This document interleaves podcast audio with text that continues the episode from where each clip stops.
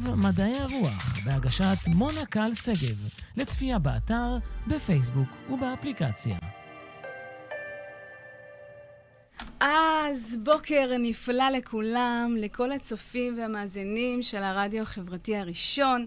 אתם בתוכנית ה-25 של מדעי הרוח, כאן איתי מונה קל שגב.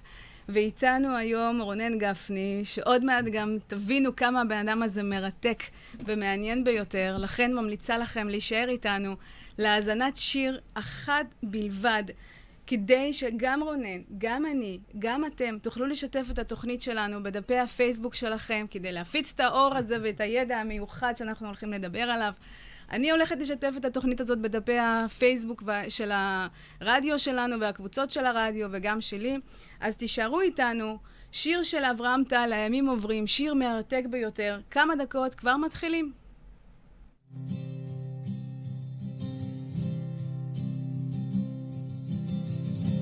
אם תלכי לי בשנייה עולמי יקרוס, ואם אלך לך תצטערי על הזמנים בהם היינו יחד ושתקנו. הימים עוברים והשנים רצות ואיפה את ואני באמת ילדים הולכים, אמהות בוכות. תגידי מה פה חשוב באמת? כמה נתעסק עוד בכיף, וכמה נתעכב עוד על השונה, ואיפה לא היינו מי שאנחנו באמת. הימים עוברים והשנים רצות ואיפה את ואני באמת? ילדים הולכים, אמהות בוכות. תגידי מה פה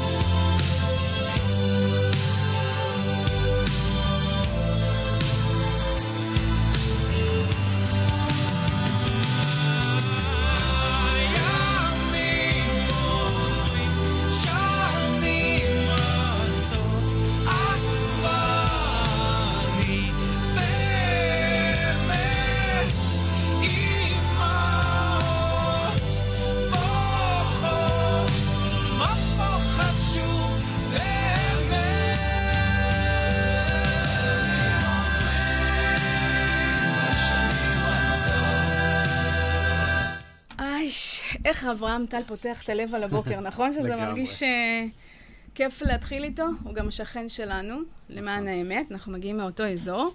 טוב, אז אה, קודם כל, חברים, אתם ברדיו החברתי הראשון, וכדי לצפות בכל התוכניות המרתקות שלנו, עשו לנו לייק לדף הפייסבוק שלנו, הרדיו החברתי הראשון, דבר ראשון. דבר שני, כפי שהבטחתי בהקדמה, זו תוכנית מאוד מאוד שונה, מאוד מאוד מעניינת, מרתקת בטירוף.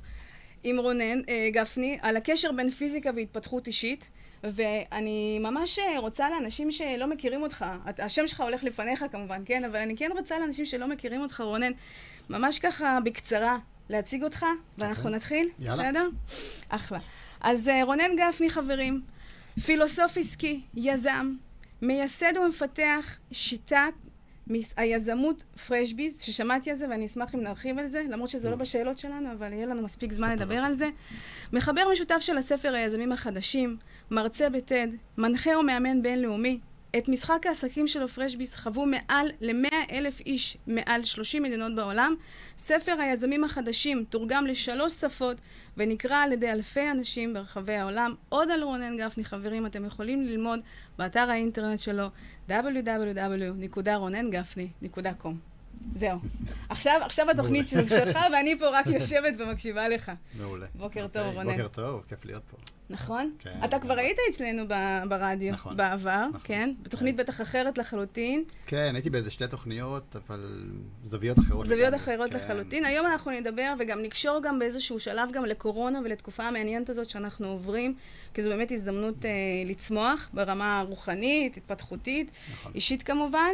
אה, והעולם שלך הוא מאוד עשיר. אגב, אני ככה גם תלמידה שלך, אני לומדת אצלך בקורס, אה, בקבוצת אורקה עוצמה נשית חובקת עולם, ממליצה לכולם להצטרף לקבוצה לכולן, הנפלאה. כן. כולן, נכון, לכולן, תודה.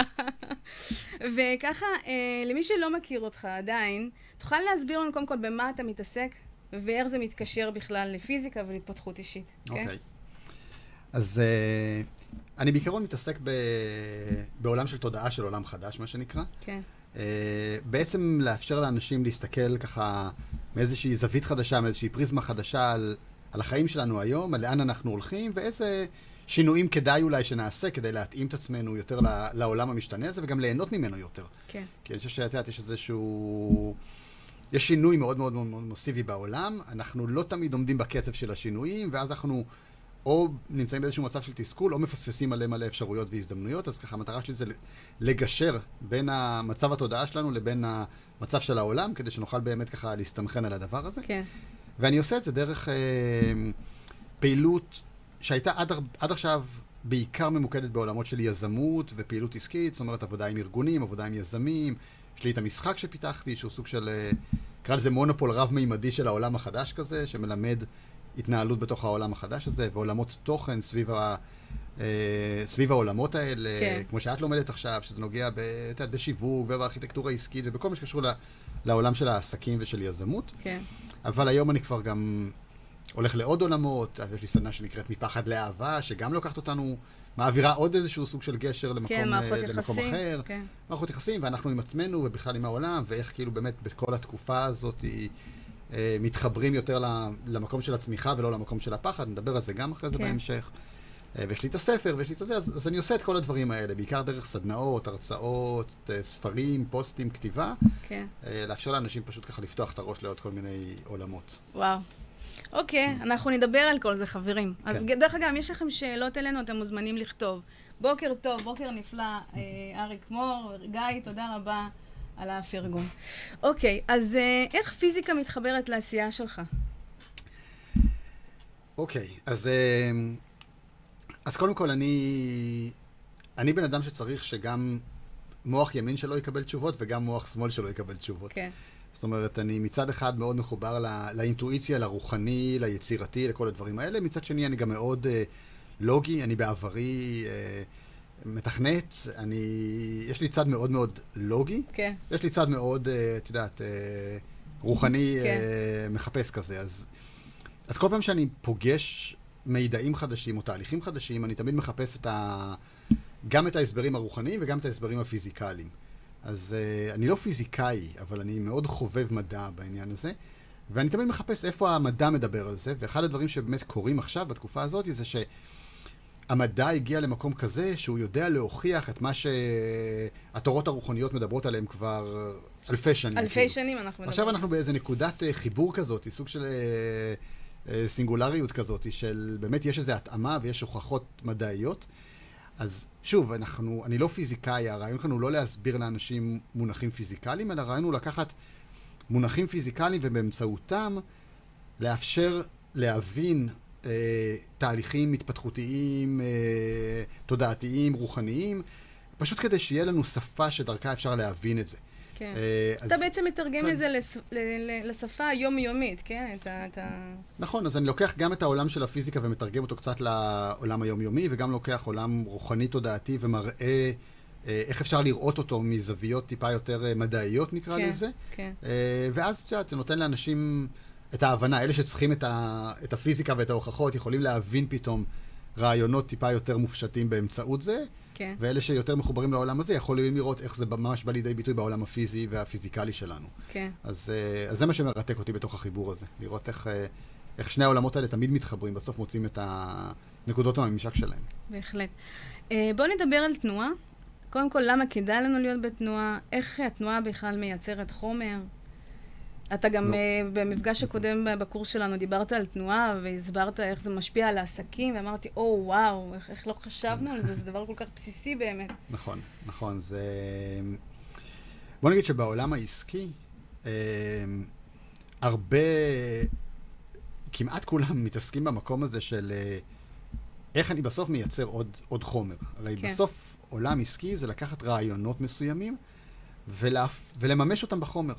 זאת אומרת, זה לא משנה אם אני רוצה לקחת רעיון ולהפוך אותו למוצר, או אני רוצה להפוך אותו לפרויקט. להוציא מהכוח אל הפועל. או, בדיוק. כן. זה- זה רוח הוא בסוף- שהיא מתורגמת. בדיוק, זה. תמיד בסוף איזשהו רעיון, איזושהי רוח, איזושהי מחשבה, איזושהי תודעה. אנחנו רוצים ללכת ולתרגם אותה ל- למימוש בחומר, שזה יכול להיות מוצר פיזי, זה יכול להיות אה, פרויקט שנעשה, וזה יכול להיות בסוף אה, תרגום לכסף, שזה גם איזשהו סוג של מימוש בחומר. ו...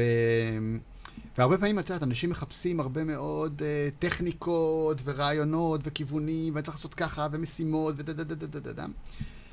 כשאני זיהיתי באמת, גם מתוך העשייה שלי, שיש הרבה מאוד כוח ביכולת אה, פשוט לרתום מהירות לתוך הדבר הזה. ואני אסביר על מה אני מתכוון, כי עוד פעם, אני מביא פה מתוך העולם הפיזי, הפיזיקלי. הרי מי שקצת מכיר את העולם הפיזיקלי יודע שבאמת בסופו של דבר אה, הכל, זה, הכל זה תדרים של, של אנרגיה, הכל זה ויברציות, הכל זה אורכי גל מסוימים, ומזה הכל נבנה. כן. זאת אומרת, המחשב הזה או השולחן הזה, למרות שאנחנו מרגישים אותו, זה, בסוף זה, ריק, כן. זה אנרגיה, אה, כמו שהמחשבות שלנו זה אנרגיה, כמו שכל דבר אחר זה אנרגיה. ואז נשאלת השאלה באמת, את יודעת, איך, אה, איך משהו נהיה פתאום ממומש לחומר, ואיך משהו נהיה ממומש לנוזל, ואיך משהו נהיה ממומש לזה, וזה אורכי גל שונים ודברים מהסוג הזה. אבל בסוף, כשאנחנו מסתכלים על זה, על, על ממה בנוי חומר, אז אנחנו יודעים שחומר בנוי מאטומים. ואז הלכו וחקרו טיפה יותר לעומק, ואמרו, אוקיי, גם האטום לא בנוי רק מ... זה לא יחידה עצמאית בפני עצמה, גם שם יש רכיבים, ויש שם אה, גרעין, ויש שם אלקטרונים שמסתובבים סביבו, וכל הדברים האלה. ואנחנו גם יודעים שבעצם רוב מה שאנחנו חווים, אם ניקח את כל החומר, את כל המסה שקיימת ב... ביקום אפילו, ובאמת נדחוס אותה, נוותר על כל הרווחים, נקרא לזה, אנחנו נגיע לגדלים מיניאטוריים. זאת אומרת, באמת, כל החומר כביכול שקיים ביקום, אם נוותר על המרווחים שבין האלקטרונים, אין שם הרבה מסה. ואז נשאלת השאלה, איך הדבר הזה באמת עובד? אז אם אנחנו מסתכלים ברמה הפיזיקלית איך זה עובד, אז אנחנו יכולים לראות ש... את יודעת, ב... יש לנו את הגרעין ויש לנו את האלקטרונים שמסתובבים סביבו. אז כרגע לא ניכנס בדיוק לאיך הם מסתובבים סביבו, אבל בואו נגיד לצורך ההמחשה שהם פשוט מסתובבים סביבו. אוקיי? הם... בפועל הם כזה מין יותר... זה קצת קוונטי כזה, הם קופצים ו... ו... ומופיעים, קופצים ונעלמים כזה, אבל בואו נגיד שהם מסתובבים סביבו. ואם עכשיו רגע ניקח את אותו גרעין של... אה, אותו גרעין של אטום ורגע נגדיל אותו, נעשה לו סדר גודל של... אה, אוקיי, עכשיו הוא בגודל שלנו, ונסתכל איפה האלקטרון הזה שמסתובב סביבנו, אז האלקטרון הזה שמסתובב סביבנו יהיה באיזשהו מקום ככה באזור אה, כביש הערבה כזה. כן. זאת אומרת, באמת המרחקים הם, הם עצומים. הם עצומים, כן. ואז, את יודעת, נשאלת השאלה, איך זה כשאני עכשיו, אה, את נותן מכה על השולחן, וזה אני... בכלל, אה, וזה, וזה כזה מרחק מהדהד גדול, שם. איך אני לא פשוט עובר ברווח? למה אני פוגש חומר אה, פיזי? ו... ובאמת, אנחנו יודעים שהטבע הוא מאוד מאוד יעיל אנרגטית. והחוכמה היא כל הזמן, גם, את יודעת, גם אנחנו בחיים שלנו להיות יעילים אנרגטית, וזה דרך אגב גם מה שקורה עכשיו בתקופה הזאת. אנחנו מקבלים שיעור ביעילות אנרגטית, נדבר על זה אחרי זה כשנדבר על הקורונה, אבל הטבע הוא סופר יעיל, הוא לא יבזבז אנרגיה על סתם. עכשיו, אם את רוצה לייצר חומר, את יכולה לעשות את זה בשתי דרכים. או לדחוס המון המון המון מסה, וזה נורא נורא לא יעיל, כי מסה זה באמת המקום שבו האנרגיה מתבזבזת הכי הרבה. כי, כי זה בעצם בניגוד לחוקים הפיזיקליים בתכלס. כן, זה, זה דרך לא יעילה לייצר מסה, כי אני כן. צריך הרבה מאוד אנרגיה להתמיר אותה. להשקיע בשביל להפיק בדיוק, משהו. ההתמרה מאנרגיה ל- לחומר היא מאוד מאוד בזבזנית. כן. אה, זה כבר איינשטיין הוכיח עם הנוסחה המפורסמת שלו, אה, בגלל זה אנחנו יכולים לעשות פצצת אטום, אנחנו לוקחים מעט מאוד חומר ומפרקים אותו ויוצאת המון המון אנרגיה. אנחנו רוצים לעשות את הפעולה ההפוכה, צריכה המון אנרגיה בשביל לייצר קצת חומר. אז הטבע עשה משהו הרבה יותר חכם. הוא בעצם לקח את המעט מאוד מסה הזאתי, בין הגרעין לבין האלקטרון, ומה שהוא עשה, הוא פשוט התחיל לסובב את האלקטרונים בצורה מאוד מאוד מהירה. ולמה זה דומה? זה דומה לזה שנגיד, את יודעת, עכשיו יש לי חבל, ובקצה של החבל אני קושר אבן, ועכשיו אני מתחיל לסובב את האבן הזאת, את יודעת, ככה נגיד מסביב לראש שלי, זה קצב הסיבוב. ואני אומר, תשמעי, בזמנך החופשי, תני לי בוקס, בסדר? וזה הקצב הזה. מה יקרה? האם תצליחי לתת לי בוקס, כאילו? לא. אם זה הקצב, אה, זה אולי כן. כן. אבל ככל שזה יהיה יותר מהיר, בדיוק. אז... זאת אומרת, במצב כזה את לגמרי תוכלי לתת לי. עכשיו, אם אני אקח את אותה מסה, את אותו חבל, את אותה אבן, אבל אני אסובב את זה עכשיו ככה, כן. האם תוכלי לתת לי בוקס? כנראה שלא, את בכל רגע נתון שתכניסי את היד שלך, תפגשי את האבן. נכון. זאת אומרת, מבחינתך בניתי פה חומה. עם אותה כמות של מסה, בניתי ממש חומה, בניתי המון המון חומר, בהשקעה אנרגטית יחסית קטנה. ואותו דבר קורה בחיים שלנו. מה שקורה זה שכשאנחנו אנחנו רוצים לייצר חומר, אנחנו רוצים לייצר, תנועה, לייצר תוצאות בתוך החיים שלנו, רוצים לייצר כסף, רוצים לייצר פרויקטים, רוצים לייצר, לא משנה מה אנחנו רוצים לייצר. ברגע שננוע יותר מהר, אנחנו ממש מייצרים חומר כתוצאה מהתנועה הזאת. כי בחיים שלנו, איך זה נראה הסיבוב האיטי הזה? זה נראה שבין פעולה לבין פעולה עובר מלא מלא מלא יש זמן. זמן חורים של מחשבות שנכנסות, אנשים בדיוק. שמפריעים. ו- ואז כל הבוקסים האלה יכולים להיכנס. ומה זה הבוקסים האלה? זה כל ה... טוב, זה היה טוב, זה לא היה טוב, ומה אנשים אחרים חושבים על כן. זה, ומה יגידו לי על זה, ואני מתחיל לבדוק את התוצאות ולראות... ואם בזמן הזה אני פשוט ממשיך את התנועה, אז זה בכלל לא משנה, את יודעת, אם את תבוא אליי עכשיו תגידי, תשמע, הסדנה הזאת שאז עשית על וודסטוק, שהיה לך איזה רעיון לפני שלושה חודשים, כאילו, אני לא יודעת מה להגיד לך, אם זה באמת טוב או לא טוב, אני לא יודעת אם אנשים יגיעו, עכשיו זה קורונה, ואתה גם לוקח על זה הרבה כסף, וזה... זה לא נראה לי יעבוד. אז אני יכול להאמין לך לזה, אם עשיתי אחד כזה ובאו 14 אנשים, ואני לא יודע מה המצב, היה שני סגרים מאז, כן. אני יכול להגיד לך, את יודעת מה, אולי את צודקת, אני ארד מזה, או שאני יכול להגיד לך, תשמעי, עם כל הכבוד, מונה, אני כבר בסדנה השישית ביום אה, שני הקרוב, את יכולה לחשוב מה שאת רוצה לחשוב, כן. אבל אני יצרתי מלא מלא חומר בזמן הזה. יש משהו בתנועה שלא מאפשר לכל הרעשי רקע רעשי האלה רקע בכלל להפריע, להיכנס. כן. כי אתה בונה חומה, נכון. ממש בונה סביבך, סוג של חומה אנרגטית כזאת, שפשוט בתוך הדבר הזה אתה מתנהל. ואני חושב שאם אתה מתנהל בעולם בתוך איזושהי בועה כזאת, בוא נגיד, או איזשהו אה, מנגנון מגן, שעובד גם. בדיוק, גם כן. מגן כזה, אז כל, ה, כל הבולשיט הזה לא יכול להיכנס. אתה פשוט נע קדימה. אז, אה, אז תמיד אחד, ה- אחד הטיפים הכי ראשוניים שאני נותן לאנשים שפשוט רוצים לייצר יותר חומר בחיים שלהם, זה להגביר את קצב התנועה שלהם. זה פשוט מיד מייצר אה, תנועה. מה שזה גם, את יודעת, זה מעלה תדר, וכשזה מעלה תדר, אז מן אה, דברים אחרים אה, מייצרים שיווי תדר עם הדבר הזה, כן. גם על זה כנראה נדבר. כן, אבל זה ממש ככה טיפ זהב כזה, כן. פשוט תתחילו לנוע יותר מהר. וכל הסיפורים שמסביב פשוט נעלמים בתוך, ה, בתוך המרחב אין הזה. זמן להתעסק בסיפורים בדיוק. שיש תנועה. בדיוק, בדיוק. אני בעקבות אה, המלצה שלך, זה בדיוק מה שאמרתי לך במפגש הקודם, בקורס שלנו, בעקבות המלצה שלך, פשוט לא דפקתי חשבון והתחלתי לייצר פוסטים ולכתוב דברים שהם לחלוטין אה, בעבר חששתי אה, לומר אותם, וזה פשוט הביא תנועה לבד. זאת אומרת, לא הייתי צריכה להתאמץ. מה זה פוסט בפייסבוק שמביא שלושה לקוחות? זה בדיוק, כלום. בדיוק. זה אולי עשר דקות עבודה, בדיוק. אבל... אה, חוק המאמץ המזערי בקטע הזה, את כן. באמת עושה קצת... שזה מדויק גם. בדיוק. את עושה. תנועה מדויקת כן. ועקבית, וזה פשוט קורה וקורה וקורה וקורה, וכל האנרגיה שאנחנו מבזבזים על. למה זה לא קורה, פשוט נעלמת, נעלמת, לה- כן. לה לקרות. כן. טוב, אה, אז בואו נדבר גם על נושא מאוד אה, מעניין, שאולי גם יכול להיקשר לתנועה, היא כוח המשיכה מן הסתם, ונקשור את זה גם, אם אפשר, כמובן, לעסקים, או מערכות יחסים, או מה שלא יהיה. אוקיי. ל- ליום-יום שלנו, כן. כן? כי... אז, אה, אז באמת, את יודעת, אחד הדברים ש... שאני עושה הרבה, זה אני עובד הרבה עם, אה, עם בעלי עסקים קטנים, עצמאיים, את יודעת, אה, שמה, שמה התשוקה האמיתית שלי, כי שמה אתה באמת רואה את ההשפעה שאתה מייצר על חיים של אנשים. זאת אומרת, אם לך עכשיו יש עוד שלושה לקוחות, זה, זה Game Changer, זה יכול להיות שוואלה, עכשיו היה לך חודש מוצלח, ואת יכולה, את יודעת, להתקדם עוד בחיים שלך לאן שאת רוצה. ולארגונים גדולים, את יודעת, אם מגיעים עוד שלושה, ארבעה לקוחות, מאה לקוחות, זה, השינוי כנראה בדרך כלל פחות דרמטי. אז אבל אם זה אה, שלושה לקוחות ענקיים, נכון, זה תמיד נחמד, וזה משפיע על הרבה כן, מאוד כן. אנשים, אבל בעסקים הקטנים, זה שאתה יכול, אתה רואה אותם, אתה פוגש אותם, אתה- אתה רואה את יש לך ההשפעה יכולת שזה למדוד את עושה. ה... כן, אתה גם רואה את האפקטיביות. האימפקט, אתה רואה כן. את ה... זה. באמת, אחת השאלות, את יודעת, בעסקים קטנים זה תמיד, אוקיי, איך, איך אתה מגיע להישגים כשאין לך את המשאבים של העסקים הגדולים? והבעיה המרכזית של רוב העסקים הקטנים זה שאנחנו אנחנו מנסים לייצר הצלחות על ידי זה שאנחנו מסתכלים על עסקים גדולים, כי זה מה שכתוב בעיתונים, וזה מה שמלמדים אותנו באוניברסיטה. לא, אין, לא מלמדים אותך case studies של עסקים קטנים, ולא כותבים על זה בעיתונות, ולא...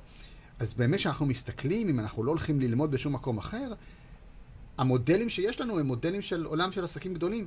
ואנחנו מנסים לעשות את הדבר הזה סוג של copy-paste.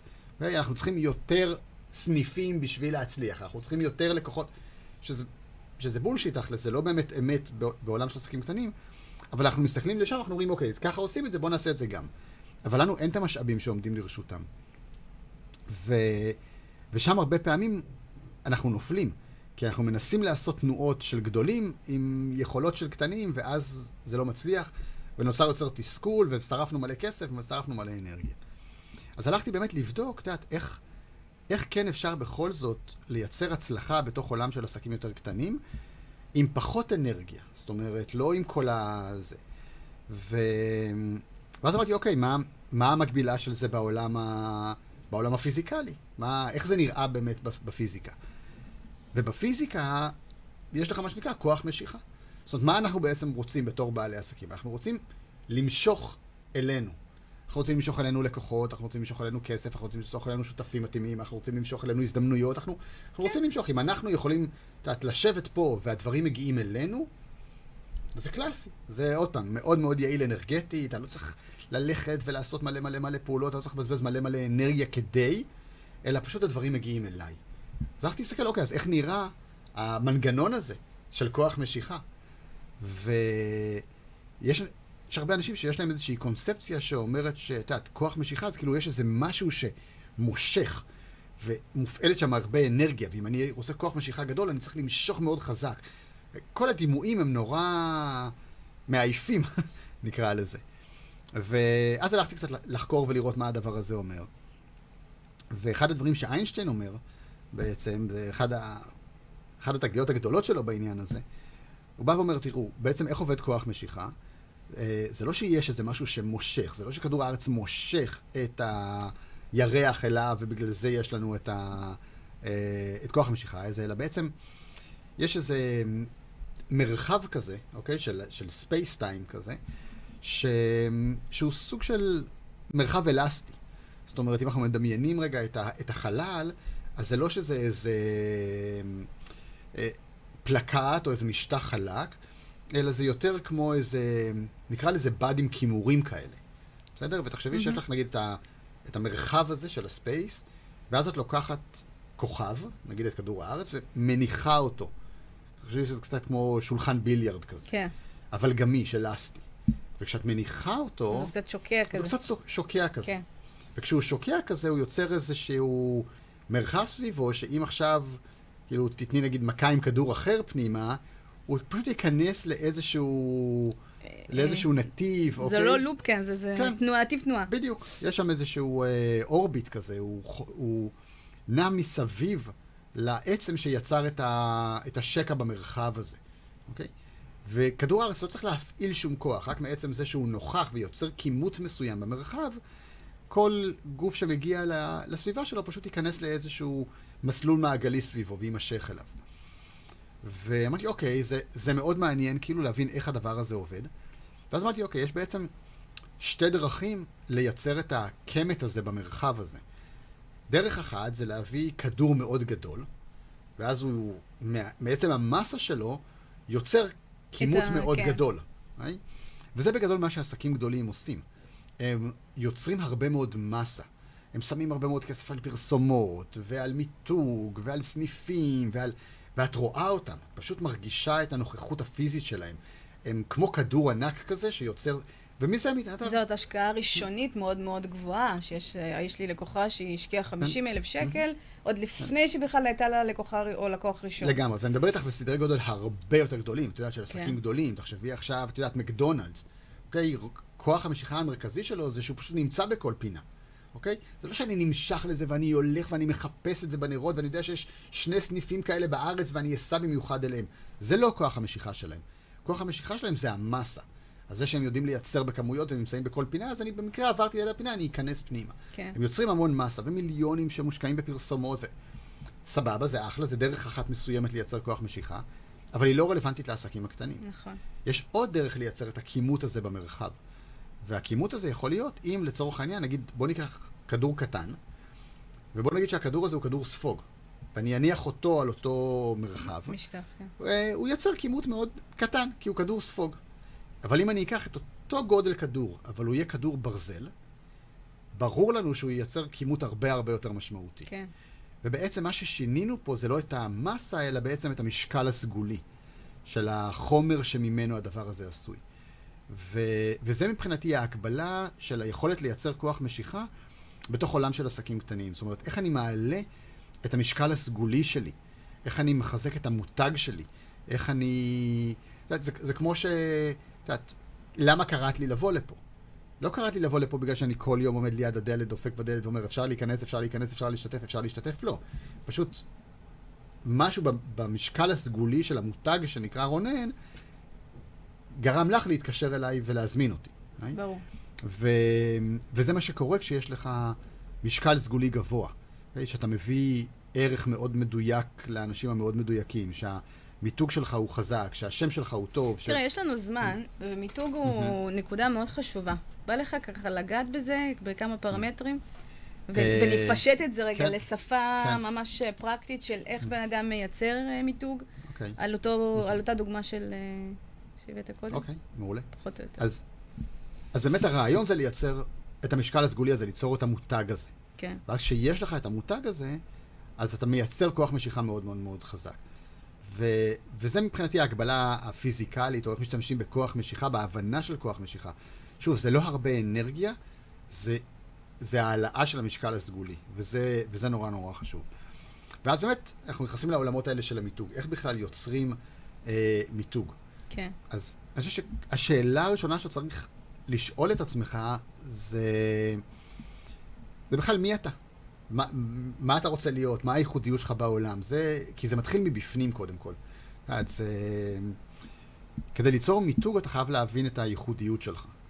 עכשיו, יש, יש הבדל בין ייחודיות לבין בידול. הרבה פעמים אנשים משתמשים במונח בידול, ובידול זה כאילו, זה גם סוג של כאילו איך, איך אני נתפס בחוץ. כן, אבל בעיניי קודם כל זה מתחיל עם הייחודיות, כי בידול זה כלפי חוץ, זה אני לעומת אחרים, וייחודיות זה קודם כל להבין אותי עצמי. פנימה, את הערך שאני מביא לעולם. כן. אז קודם כל אני חושב שכל מיתוג צריך להתחיל מה... אם אנחנו רוצים שהוא יהיה אמיתי, ו- ולאורך זמן, אז אנחנו קודם כל חייבים להבין את עצמנו. אז קודם כל אנחנו חייבים לעשות שם איזושהי עבודה פנימית ולהגיד, אוקיי, מה סט היכולות שלי, למי אני מביא הכי הרבה ערך, מה מיוחד בי, מה בתוך מסע החיים שלי הכין אותי ל- לרגע המסוים הזה, מה אוסף הכישורים שלי והמתנות שקיבלתי כשבאתי לפה, ומה אספתי בדרך, ובאמת להבין מה אנחנו מביאים מיוחד.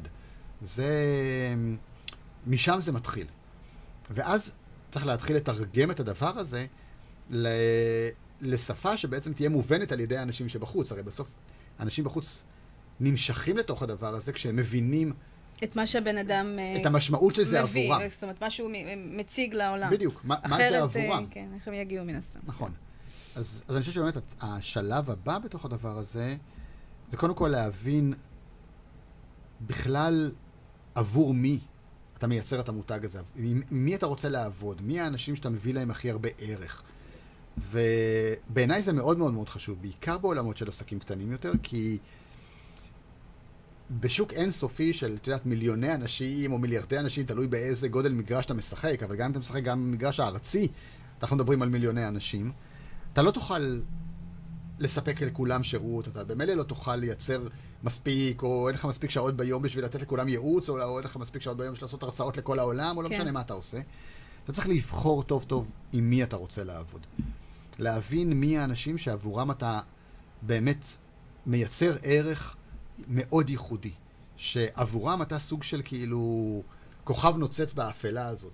ואז ה- אה. הלקוחות האלה הם מדויקים כי הם מוכנים לשלם עבור הזמן שלך, הם נכון. מוכנים להתאמץ. זאת אומרת, לא קורה בזבוז אנרגטי אה, ב- בלרדוף אחרי לקוחות ולנסות לרצות אותם וכדומה, בדיוק. וזו נקודה שאנחנו ממש, אה, אה, כול, רובנו, כבעלי עסקים קטנים, נופלים שם עד שאנחנו לומדים את השיעור הזה. נכון, אנחנו מבזבזים הרבה מאוד אנרגיה לנסות להסביר לאנשים הלא נכונים למה כדאי להם לעבוד. איתנו, כשאנחנו לא רוצים שהם יעבדו איתנו, וגם כשהם באים לעבוד איתנו, אנחנו מצטערים שהם באו לעבוד איתנו. לא שהם אנשים לא בסדר, הם פשוט לא אנשים מדויקים. לא, זה לא מדויק, ואז ו- קורה גזל הדדי, זה לא... בדיוק, ואז יש, את יודעת, אז, אז זה בא לידי ביטוי לא בכל מיני פורה, דרכים, כן. זה לא באמת, אז הם לא רוצים לשלם את כמה שאתה באמת חושב שמגיע לך, כן.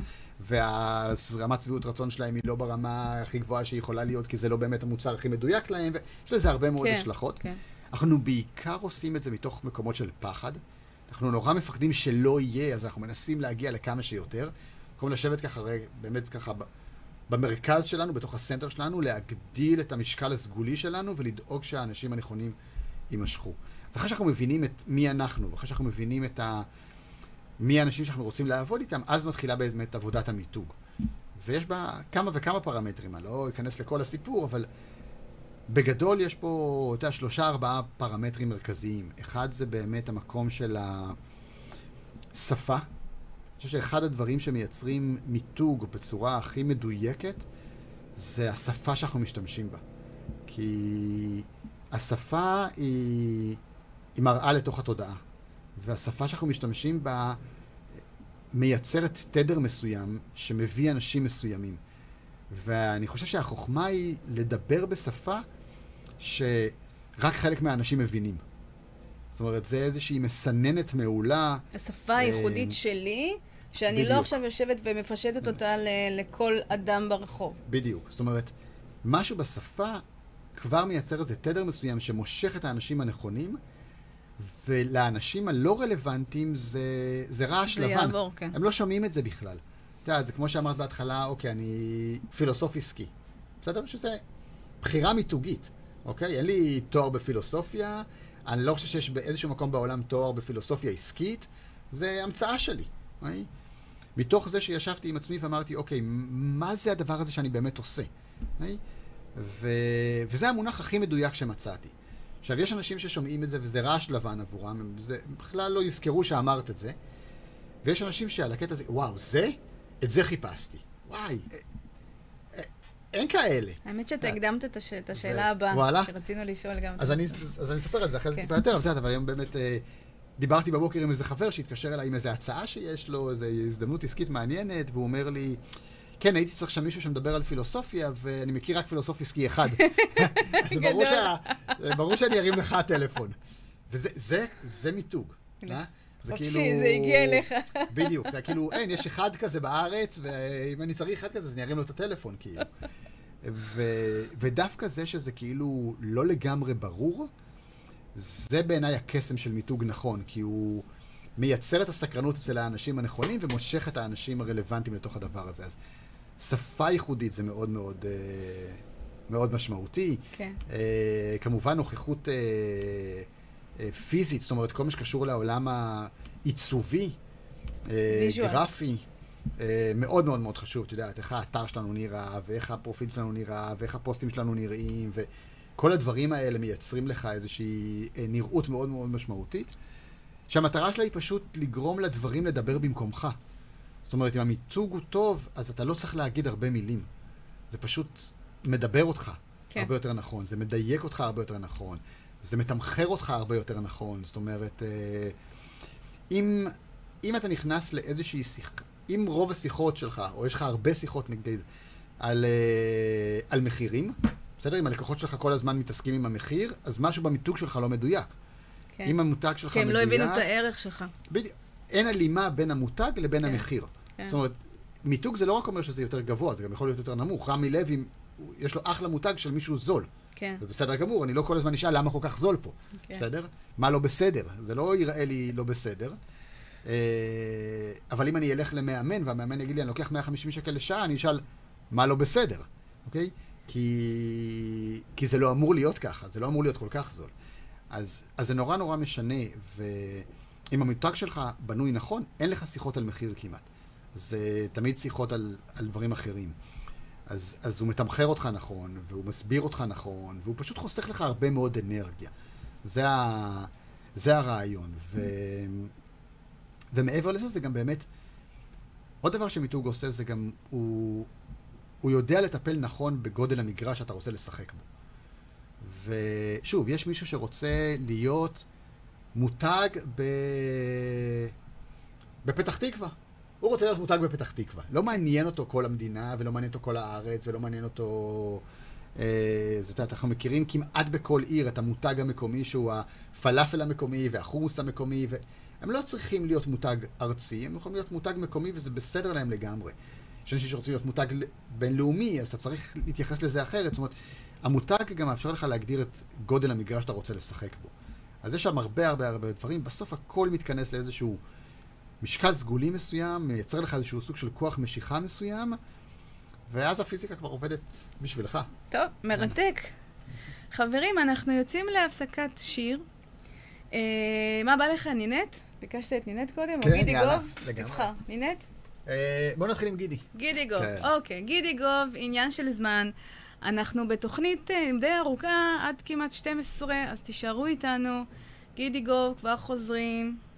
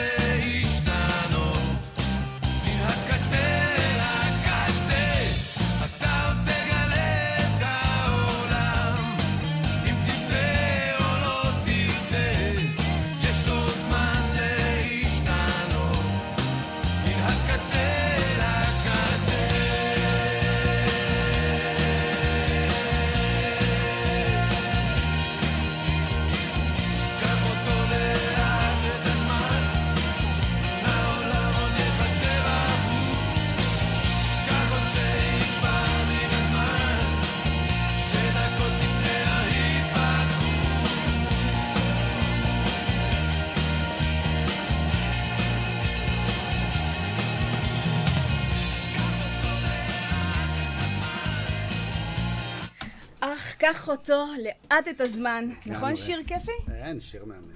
טוב, חברים, אם אתם אה, אמנים, יוצרים, זמרים ורוצים להופיע באחת מהתוכניות שלנו ברדיו החברתי הראשון, קדימה, כתבו לנו ובואו לאולפן השקוף. אנחנו ממשיכים את התוכנית שלנו על פיזיקה והתפתחות אישית עם רונן גפני, ולפני שיצאנו לשיר, ממש נגענו ככה נגיעה קטנה במה זה פילוסוף עסקי, וזו השאלה הבאה שלנו שאותי מעסיקה מהבוקר וגם בשבוע האחרון. מה זה? אמרת אוקיי. שזה, שזה מושג ש, ש, שככה דייקת אותו, אבל, אבל אני חושבת שיש בזה ממש עולם תוכן עשיר, ב, אולי תפתח אפילו קורס בעתיד שנקרא פילוסופיה עסקית. אה, אולי? יש מצב לגמרי. לפחות סדנה של יום אחד אני יכול לעשות על זה. כן. האמת היא שעשיתי אה, טרום קורונה, כן. אז היה לנו בפרשביז אה, חוויות חו"ל שהיינו עושים. היינו נוסעים עם אה, קבוצה של יזמים ישראלים, בדרך כלל משהו כמו בין 15 ל-20 חבר'ה, לאיזשהו מקום באירופה, לשלושה ארבעה ימים, ועוברים סדנה, סדנת עומק מאוד מאוד חווייתית, מאוד מאוד מדליקה. ועשינו את זה פעמיים באמסטרדם, פעמיים בטוסקנה, פעם במדריד, פעם באתונה. וכשעשינו באתונה, וכל פעם אנחנו עושים את זה מותאם למקום. זאת אומרת, לפי המקום, התמה של הסדנה והנושאים כן, וכל הדברים בוחרים האלה. בהתאם, כן. וכשעשינו שנה שעברה באתונה, אז אתונה זה פילוסופיה. אז אה, שם באמת התחלתי להעביר אה, קצת תכנים על הדבר הזה.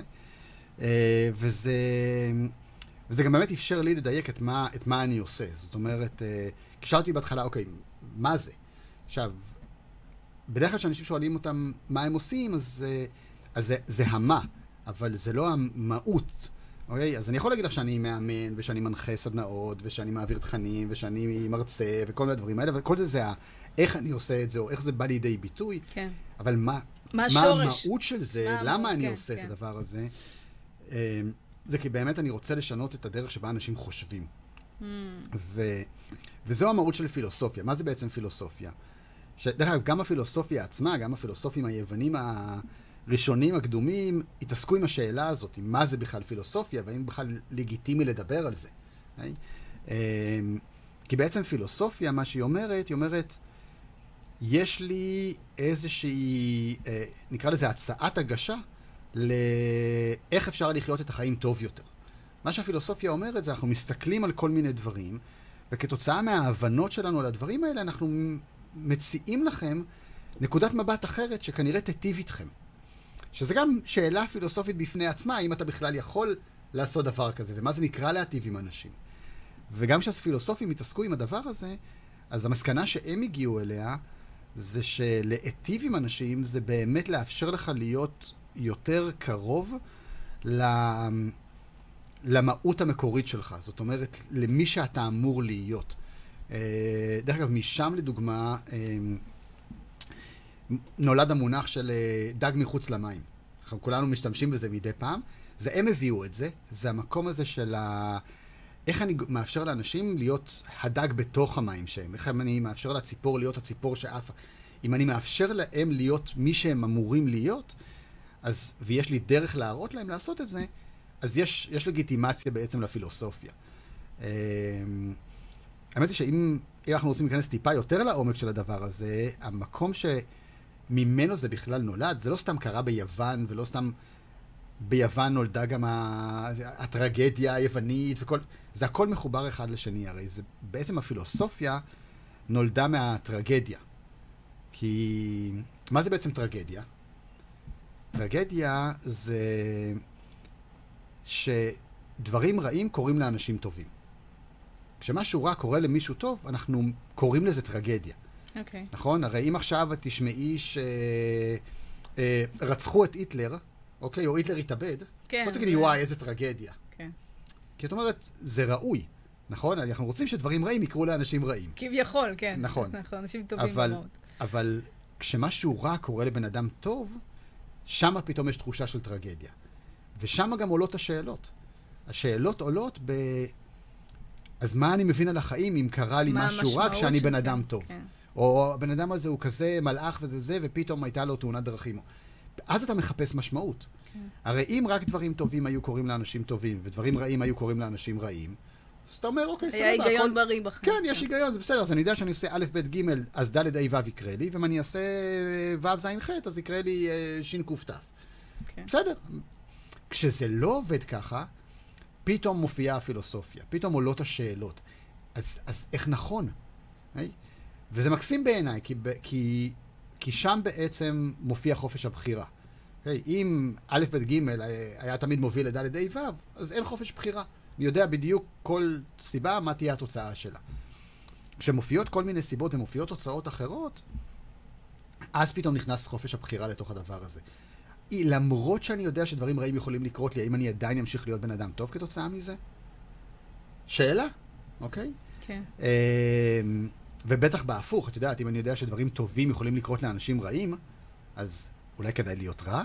כאילו, שם זה מתחיל גם להתעורר. פיזיקה נוגעת בנושא הזה, זה הפוטנציאלים ה- הריקים האלה שאנחנו מפכים לתוכם קוטביות ובוחרים אותם. אה, לגמרי, לגמרי, זה הכל, זה כן. הכל בסוף מתחבר. ו, ו, וזה בדיוק מה שאני עושה, אני פשוט מראה לאנשים דרך אחרת להסתכל עם, על החיים, או על עסקים, או לא משנה, בפילוסוף עסקי זה יותר בעולם העסקי, כי אני מגיע מהעולמות האלה, אבל היום זה כבר, באמת, העסקי זה והאישי... מאוד מעורבב, כל כך מחוברים. שאתה כבר לא כן, יכול... זה, זה, לחיות, זה איך לחיות את החיים שלך. כן. ו... ואני תמיד אשים את זה, את יודעת, כ... כהצעת הגשה, אני תמיד אשים את זה בתור סימן שאלה. אני מזמין אנשים לעשות הרבה יותר, אני מזמין אותם להניח הרבה יותר סימני שאלה ממה, ש... ממה שאני מניח סימני קריאה. את לא תראי בשום דבר שאני עושה של אה, אה, נוסחת הקסם ל... או עשרת הצעדים ל... או... אין לי שום דבר כזה, זה גם, זה גם לא השפה שלי, אפרופו מה שדיברנו על השפה. כן. את אף פעם לא תראי אצלי סימני קריאה בשפה שלי. לא שאני לא בטוח במה שאני אומר, אבל אני לא נחרץ לגבי הדבר הזה, כי א', כל אחד יש לו מסלול חיים אחר, וייעוד פנימי אחר, ואמרנו, המטרה בסוף של הפילוסופיה זה לדייק אותך לעצמך. אז זה לא לדייק אותך לאיזה מודל, זה לדייק אותך לעצמך, אז כל אחד צריך למצוא את דרכו שלו. חשיבה עצמאית חייבת להיות חלק מהדבר הזה, חשיבה הביקורתית חייבת להיות חלק מהדבר הזה. ואם, את יודעת, יש משהו שה... שהפיזיקה ובכלל המדע לימד אותנו, כל המהפכה המדעית לימדה אותנו, שזה תודעה של השנת... 200 שנה האחרונות, זה לא כל האנושות הייתה ככה כל הזמן, זה שאנחנו לא באמת יודעים. כל תיאוריה היא תמיד בסיס לתיאוריה הבאה שתבוא ותפריח את הקודמת ותוכיח לנו שהחיים באמת נראים אחרת. אז אנחנו צריכים להישאר מאוד מאוד מאוד צנועים לגבי מה אנחנו חושבים שאמת. אה, וזה גם חלק מהפילוסופיה, זה רק כאילו, בוא נסתכל על זה, ואז יבוא מישהו אחר ויגיד, אבל בוא נסתכל על זה מהצד השני, ואתה אומר, אוקיי, אני פתוח להסתכל על זה גם מהצד השני, ובוא נראה מה אפשר לעשות. וזה הרעיון, וזה העשייה שלי, אז בגלל זה זה פילוסופיה. מרתק. אני רוצה לספר לך משהו קצר על, אה, בהקשר של מה שאמרת. עשיתי חניכה שמאנית בג'ונגל באמזון, אז שקרסתי פיזית ונפשית לאחר תמונת דרכים, ולא תפקדתי. אז נסעתי לג'ונגל בעקבות חלום שחזר במשך שנה וחצי, כי חיפשתי תשובות בתוך הנשמה. ואז אה, אחרי שעשיתי דיאטת אה, טבקו, שהיא סיזיפית, כי אתה שולי, שותה עלים של טבק, וזה ממש אה, דיאטה קשה מאוד. כן. ואחרי שבוע בא השאמן, ואנחנו סוגרים, ז- אנחנו עושים אה, סיום של הדיאטה הספציפית הזאת, כי זה המון דיאטות. ודיברנו על ענווה ועל אה, באמת הכניעה והתמסרות. ואז אה, אמרתי לו, ואז הוא שאל אותי בעצם, אז, אז מה, מה בעצם את מסיקה? אמרתי לו, תשמע, יש לי בעיקר שאלות, אין לי תשובות. ואז הוא אמר לי, את יודעת שאצלם, בשבט שלהם, אומרים שה... אה, תשובות נולדות לפני השאלות. זאת אומרת, יש תשובות להכל, וכל מה שעלינו לעשות בחיים זה אך ורק לשאול שאלות. נכון. וזה פשוט מאוד מתחבר למה שאתה אומר, וזה כל כך... כן, זה אה, מזכיר לי, אה, מזכיר לי באמת איזה פוסט שכתבתי לא מזמן, את יודעת, כשאתה בתוך העולמות של האימון, אז בערך בשיעור 1-2 באימון, כן. מלמדים אותך את אה, שלושת אזורי הידע. מכירה את זה? לא. של דברים שאתה יודע שאתה יודע. אה, כן, מכירה. עכשיו אני, עכשיו שאתה מזכיר, אני מכירה. ברור לנו. כן, יש דברים שאתה יודע שאתה לא יודע, אוקיי? אני יודע שאני לא יודע עריכת דין, כן, בסדר? ויש את הדברים שאתה לא יודע שאתה לא יודע. נכון? שזה כאילו, שם כאילו נכנס האימון, בוא אני אראה לך דברים שבכלל לא ידעת שאתה לא יודע. כן.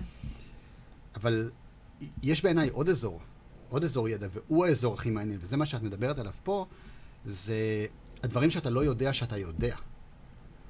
וזה אזור ההיזכרות. הרי אנחנו יודעים כל כך הרבה, אנחנו רק מפריעים, מפריעים אז זה לזה. רק להתכנס פנימה בדיוק, בשביל לאפשר לדבר הזה בדיוק, לצאת לעולם. התשובות קיימות, יש בנו המון המון חוכמה של דורות, של שבטים, של טבע, של... כן.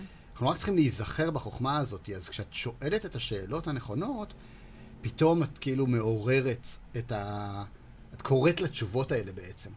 אה, והן מגיעות, פשוט מגיעות כי, ממש. כי הידע הזה קיים, אז, אה, אז זה אזור מאוד. מאוד מעניין להתחבר אליו. אני חושב שפילוסופיה מתעסקת הרבה גם עם זה, עם הדברים שאנחנו לא יודעים שאנחנו יודעים. ורגע, בוא ניזכר בהם, ובוא נרד עוד פעם ככה לבייסיק, לעומק של הדברים. ו... אז כן, זה חייב לבוא עם המון המון המון ענווה בעניין הזה, כי... אין, מה אנחנו בתוך הדבר המטורף הזה, כאילו. המד... המדהים הזה, כן. המרתק הזה. לגמרי. אוקיי, אה, שיר... אה, לא, לא, לא לשיר, היינו אה, בהפסקת שיר קודמת. כן, בוא היינו בהפסקת נעשה שיר. רק ג'ינגל, רק ג'ינגל קצר, יאללה, ג'ינגל. וזהו, וחוזרים. אתם מאזינים לרדיו החברתי הראשון. ועכשיו מדעי הרוח, בהגשת מונה קל שגב, לצפייה באתר, בפייסבוק ובאפליקציה. טוב, אז uh, צפו בנו רדיו חברתי הראשון בפייסבוק ובאפליקציה. אה, באינסטגרם live שלי. אה, נכון, נכון, רונן עשה פה משהו יצירתי לחלוטין. שלום לכל החברים של רונן, היי.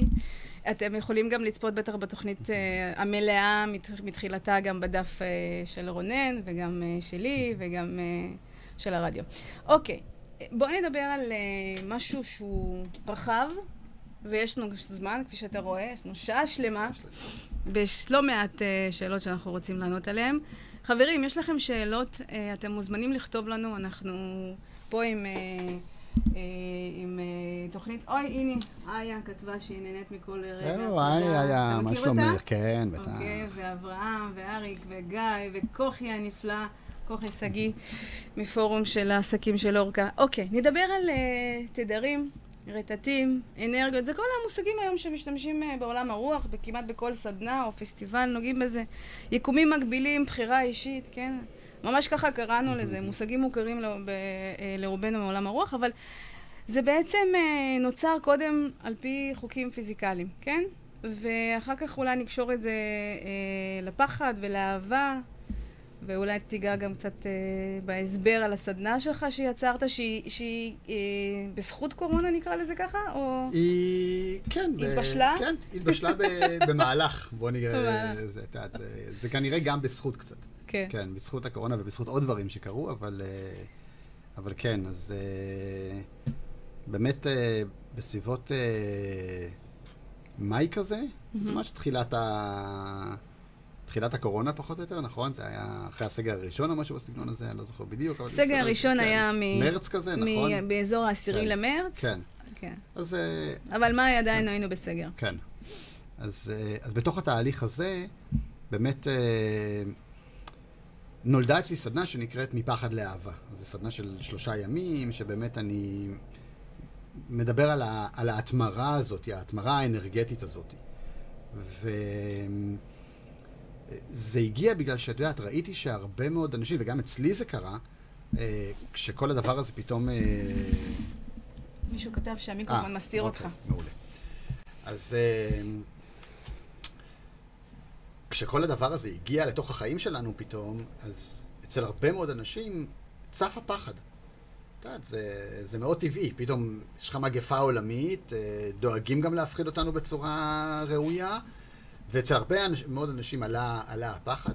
אה, גם אצלי, אוקיי? ואמרתי, אוקיי, בוא- נסתכל, בוא נעבוד עם זה רגע. לפני שאני צולל לתוך המקום הזה, וזה מחרב לי את השנה, בוא נראה מה זה הדבר הזה.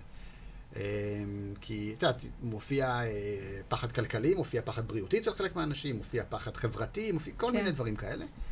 אצלי לדוגמה, בגלל שהעסק שלי מבוסס על סדנאות, וזה סדנאות משחק, אז הן פיזיות, בעצם ביום אחד נסגר לי העסק. אתה לא יכול להעביר את זה בזום. אני לא יכול להעביר את זה בזום, כן. אה, וכמו שאמרת בהתחלה, יש לי שותפים ב-30 מדינות בעולם, זה נסגר גם שם, זה לא אוקיי, סבבה. סגרו לי את הסניף כן. בישראל, אבל כל העולם עובד, לא קרה כלום. ברגע אחד כל העסק הבינלאומי שלי נסגר. ואתה יכול להגיד, אוקיי, מה אני עושה? זאת אומרת, זה מיד מציף בך משהו. ו... ואמרתי, אני צריך רגע לקבל פה, צריך לקבל פה החלטה. כי אני יכול לפעול באחת משלוש דרכים, בואו נקרא לזה. אחד זה להיבהל.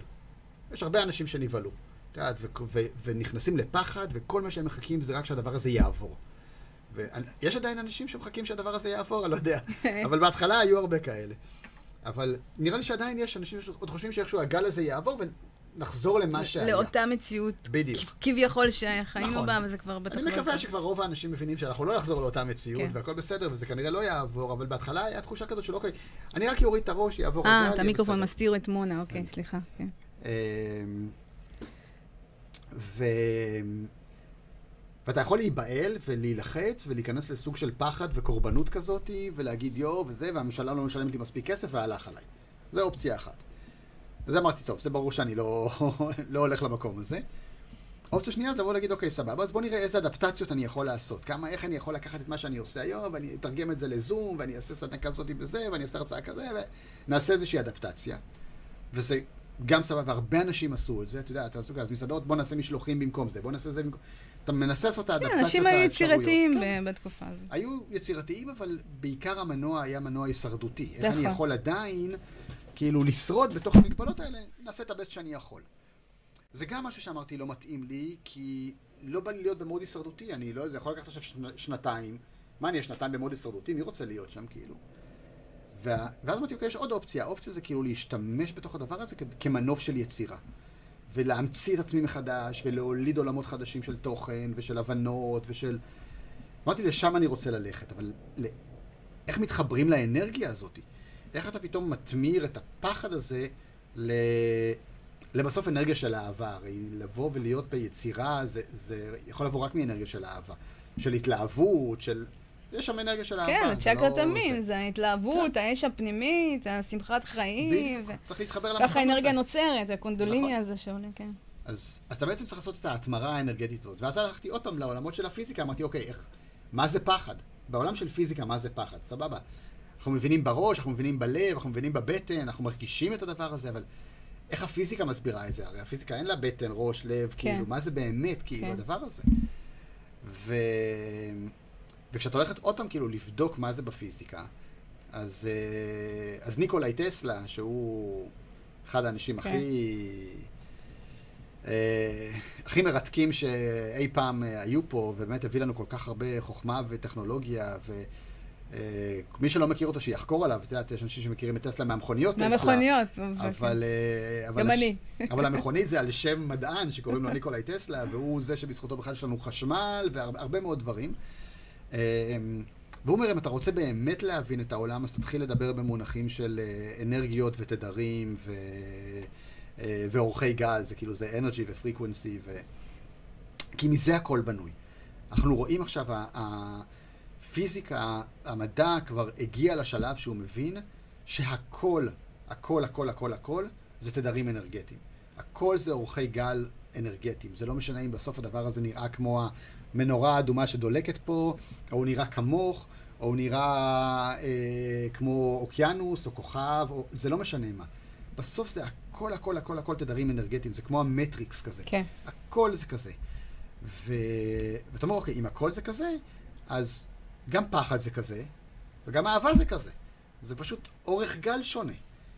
ואם אני מבין את ה... איזה אורך גל זה פחד ואיזה אורך גל זה אהבה, אז, אז אני מבין שבסוף הטכניקה זה פשוט לשנות את אורך הגל, אוקיי? עכשיו, אני יכול ללכת ולעשות עכשיו, את יודעת, אה, חקירת עומק אצל פסיכולוג אה, במשך 20 שנה ולנסות להבין את מקורות הפחד שלי, ואני יכול פשוט למצוא טכניקה שמשנה את אורך הגל, וזהו, וזה, והוא נעלם, והכל בסדר כאילו.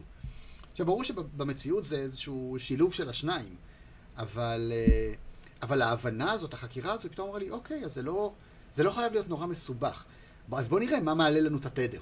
בוא נראה מה באמת מייצר אה, ויברציות אחרות. מה... ואז אתה מתחיל למצוא את כל ה... זה, אני לא אתן פה את כל הסדנה, אבל אתה מתחיל למצוא את הכלים, אתה מתחיל למצוא את, ה... את המידעים, אתה מתחיל למצוא את הטכניקות שמאפשרות לשחק עם הדבר הזה. ואז פתאום אתה... יש איזושהי סוג של אלכימיה. אתה לא יודע לקחת תדר מסוים ולהטמיר אותו לתדר אחר, ואז הוא כבר מאפשר לך לעשות יצירה, ואז כל הגישה שלך היא אחרת, ופתאום כל הדברים האלה אה, משתנים. אני אתן רק משהו אחד קטן לגבי הנושא הזה. כי, תראי, פחד באינטואיציה, איזה צבע זה? אדום? אדום, אוקיי. אצלי. אוקיי, מעולה. זה, זה יהיו צבעים כהים בדרך כלל, אוקיי? האדום, שחור. השחור אולי. כן, כן, תלוי פחד למי. ממש ממש כן. ממש זה, הוא יהיה שחור, נכון? כן. ואהבה, ממ, לבן, ירוק, כן. טורקיז. נכון? אז קודם כל באמת ירוק זה, זה הצבע של האהבה. של הלב. כן. כן. אה, אבל לב, בסוף זה לבן, הרי בסוף אנחנו הולכים אל האור הלבן ברור. הזה. אבל גם כל הצבעים והוא- מתחילים משם. בדיוק. וזה בעצם אומר חושך ואור. זה די ברור לנו, כן, זה מאוד אינטואיטיבי כן, לנו. כן. ואם אנחנו מסתכלים ברמה הפיזית, הפיזיקלית, מה זה אומר, אז חושך זה מקום שאין בו אור מן הסתם, אוקיי? אור בטבע הוא זה שנושא אינפורמציה. כל האינפורמציה בטבע נישאת על גבי אה, פוטונים של אור.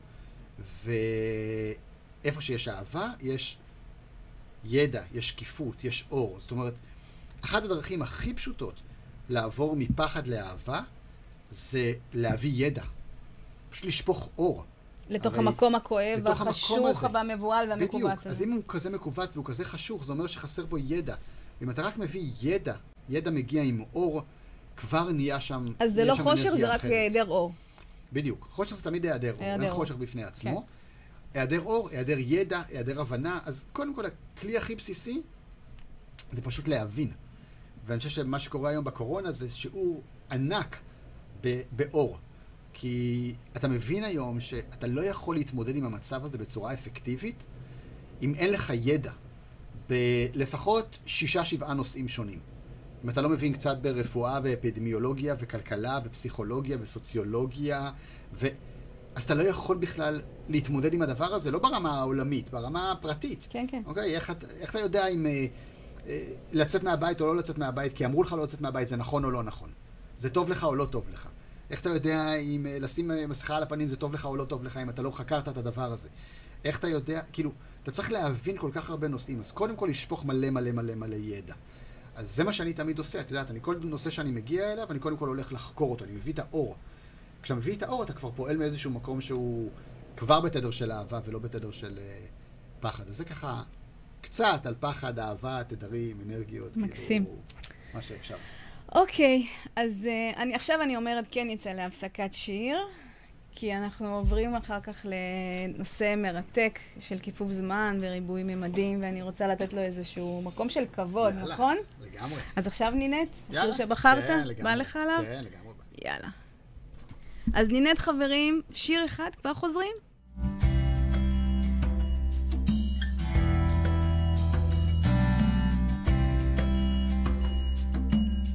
השיר הזה מוקדש לך, אהובתי.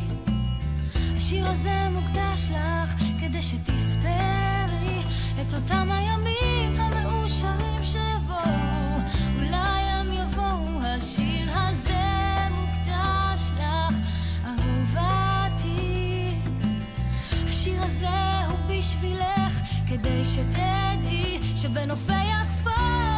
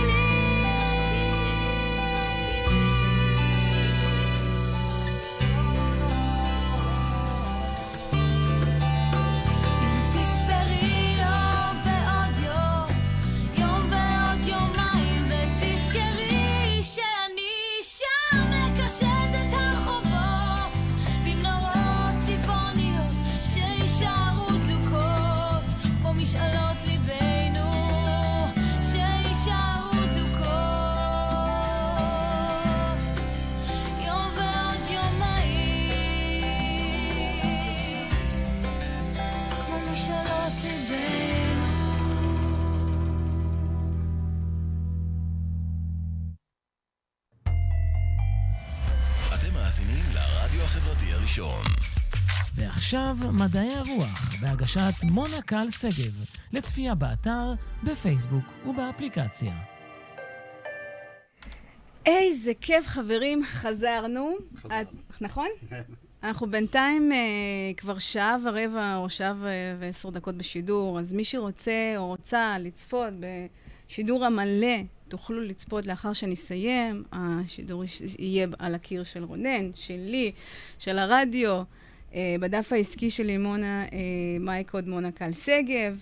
אבל לפני שנמשיך, אה, אתם ברדיו החברתי הראשון, הצטרפו וצרפו חברים לקבוצת החברים של הרדיו החברתי הראשון לצפייה בפייסבוק, ותקבלו התראה על כל שידור חי שעולה לאוויר.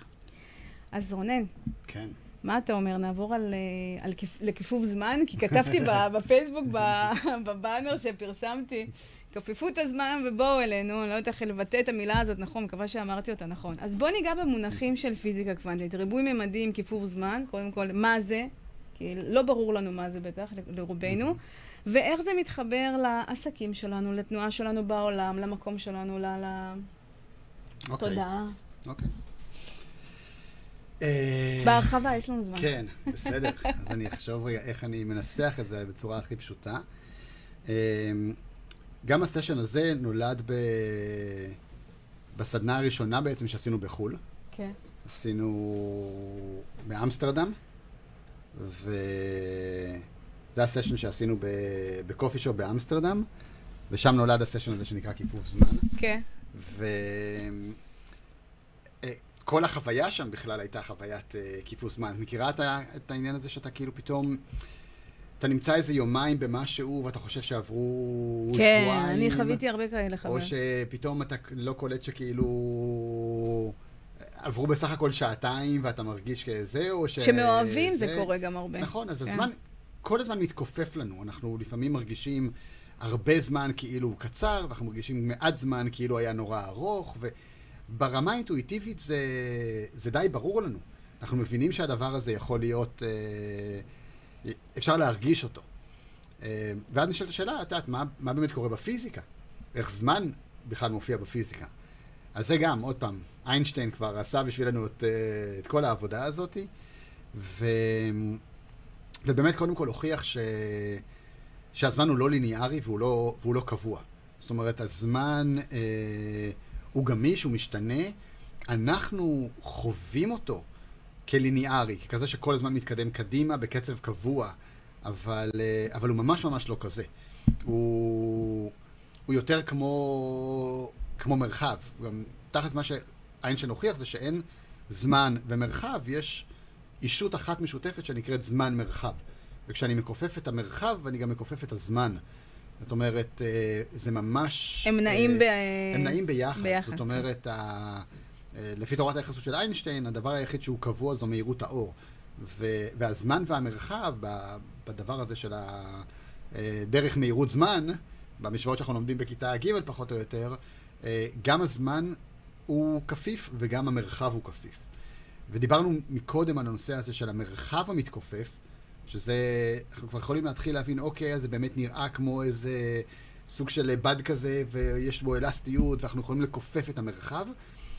אותו דבר קורה גם בזמן. זאת אומרת, אה, אנחנו יודעים היום שזמן מתנהג אחרת עבור אה, מי שנמצא בחלל ונוחת... אה, בדיוק, זאת אומרת, זה לא עבור מי שנמצא בהכרח בחלל, אלא זה עבור מי שנע מהר. קודם כל, מה שתורת היחסות של איינשטיין הוכיחה זה שככל שאתה נע מהר יותר, קרוב יותר למהירות האור, הזמן יעבור לך לאט יותר.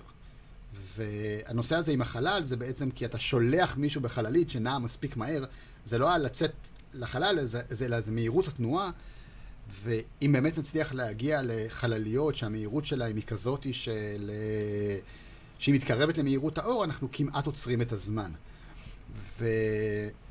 ובגלל שאנחנו, את יודעת, נעים במהירויות נורא נורא נורא נמוכות, זאת אומרת, אנחנו יכולים, אה, אה, את יודעת, לנוע במהירות של אה, 800 קמ"ש אם אנחנו במטוס, זה כלום לעומת ה-300 אלף קילומטר בשנייה של מהירות האור. אז קשה לנו כן. נורא להרגיש את זה, אבל אנחנו כן רואים את זה במדע באמצעות אה, חלקיקים, לדוגמה אטמוספיריים שנופלים לכדור הארץ, וברגע שהם נכנסים לתוך האטמוספירה, הם פשוט מזדקנים יותר לאט. אנחנו ממש אפשר למדוד את הדברים האלה, זה מדהים לראות את זה. הזמן פשוט נע עבורם אחרת לגמרי. ו... והרעיון של כיפוף זמן זה לבוא ולהגיד, אוקיי, רגע, אם, אם, הזמן לא, אם הזמן הוא לא ליניארי, איך אנחנו יכולים לשחק עם, ה, עם הקונספט הזה? איך אנחנו יכולים להחליט שהוא יהיה קצר יותר, מהר יותר? אה, ופה נכנס העניין הזה של, ה, של הריבוי מימדים, בעצם איזושהי תנועה, איזושהי תנועה קוונטית. כי למה זה משנה לנו הזמן? הזמן לכשלעצמו לא כל כך משנה לנו כרגע, זה אנחנו עוד לא נוסעים אחורה בזמן ועוד לא קופצים קדימה, זאת אומרת, גם שם יש עם זה משחקים וגם עם זה אפשר לעשות כל מיני דברים, עוד אין לנו את הטכנולוגיה, אבל תיאורטית זה, אה, תיאורטית זה אפשרי, וכבר היו מחקרים שהוכיחו דברים מהסוג הזה, אנחנו יכולים לשלוח מסרים אחורה בזמן, אנחנו יכולים לעשות כל מיני דברים מאוד מעניינים. האינדיאנים, דרך אגב, אומרים שכל אחד מאיתנו מרפא שבעה דורות אחורה, שבעה דורות נכון. קדימה, רק בנוכחות, בריפוי הפנימי שלנו. נכון, נכון, כי, כי הפיזיקה מוכיחה שכל רצף הזמן כבר קיים. זה לא שהדברים שהם בעתיד עוד לא קרו, והדברים שבעבר כבר עברו, אלא בואי נגיד שזה לצורך העניין, קל, קל יותר להבין את זה אם אנחנו נשווה את זה למרחב. Okay? כי מרחב יותר קל לנו לתפוס מזמן. אז לצורך העניין, בוא נגיד ש-1950 היא על, ה, על המרבד הזה של הזמן מרחב, היא כמו שעכשיו אני אגיד לך, אה, תחשבי רגע על לונדון, בסדר? עכשיו, מה שקורה בלונדון הוא לא עוד לא קרה, או כבר קרה, אה, בגלל שאת לא רואה אותו. הוא קורה במקביל, במקום שאת פשוט לא רואה אותו, אבל זה גם ברור לך שזה קורה. כן, אוקיי? זה לא שלונדון לא קיימת כי את לא רואה אותה כרגע, נכון? כן. או אמסטרדם זה רק מה שקרה כשטיילת שם, ומאז אין אמסטרדם. זה, זה, זה ברור לנו, אינטואיטיבית. כן. כי התנועה במרחב היא אינטואיטיבית לנו. תחשבי שאת עושה את אותה תנועה על הזמן. אז אני יכול לנסוע ל-2040, זה פשוט בלונדון. זה שם, זה קרה כבר, זה כבר מתקיים.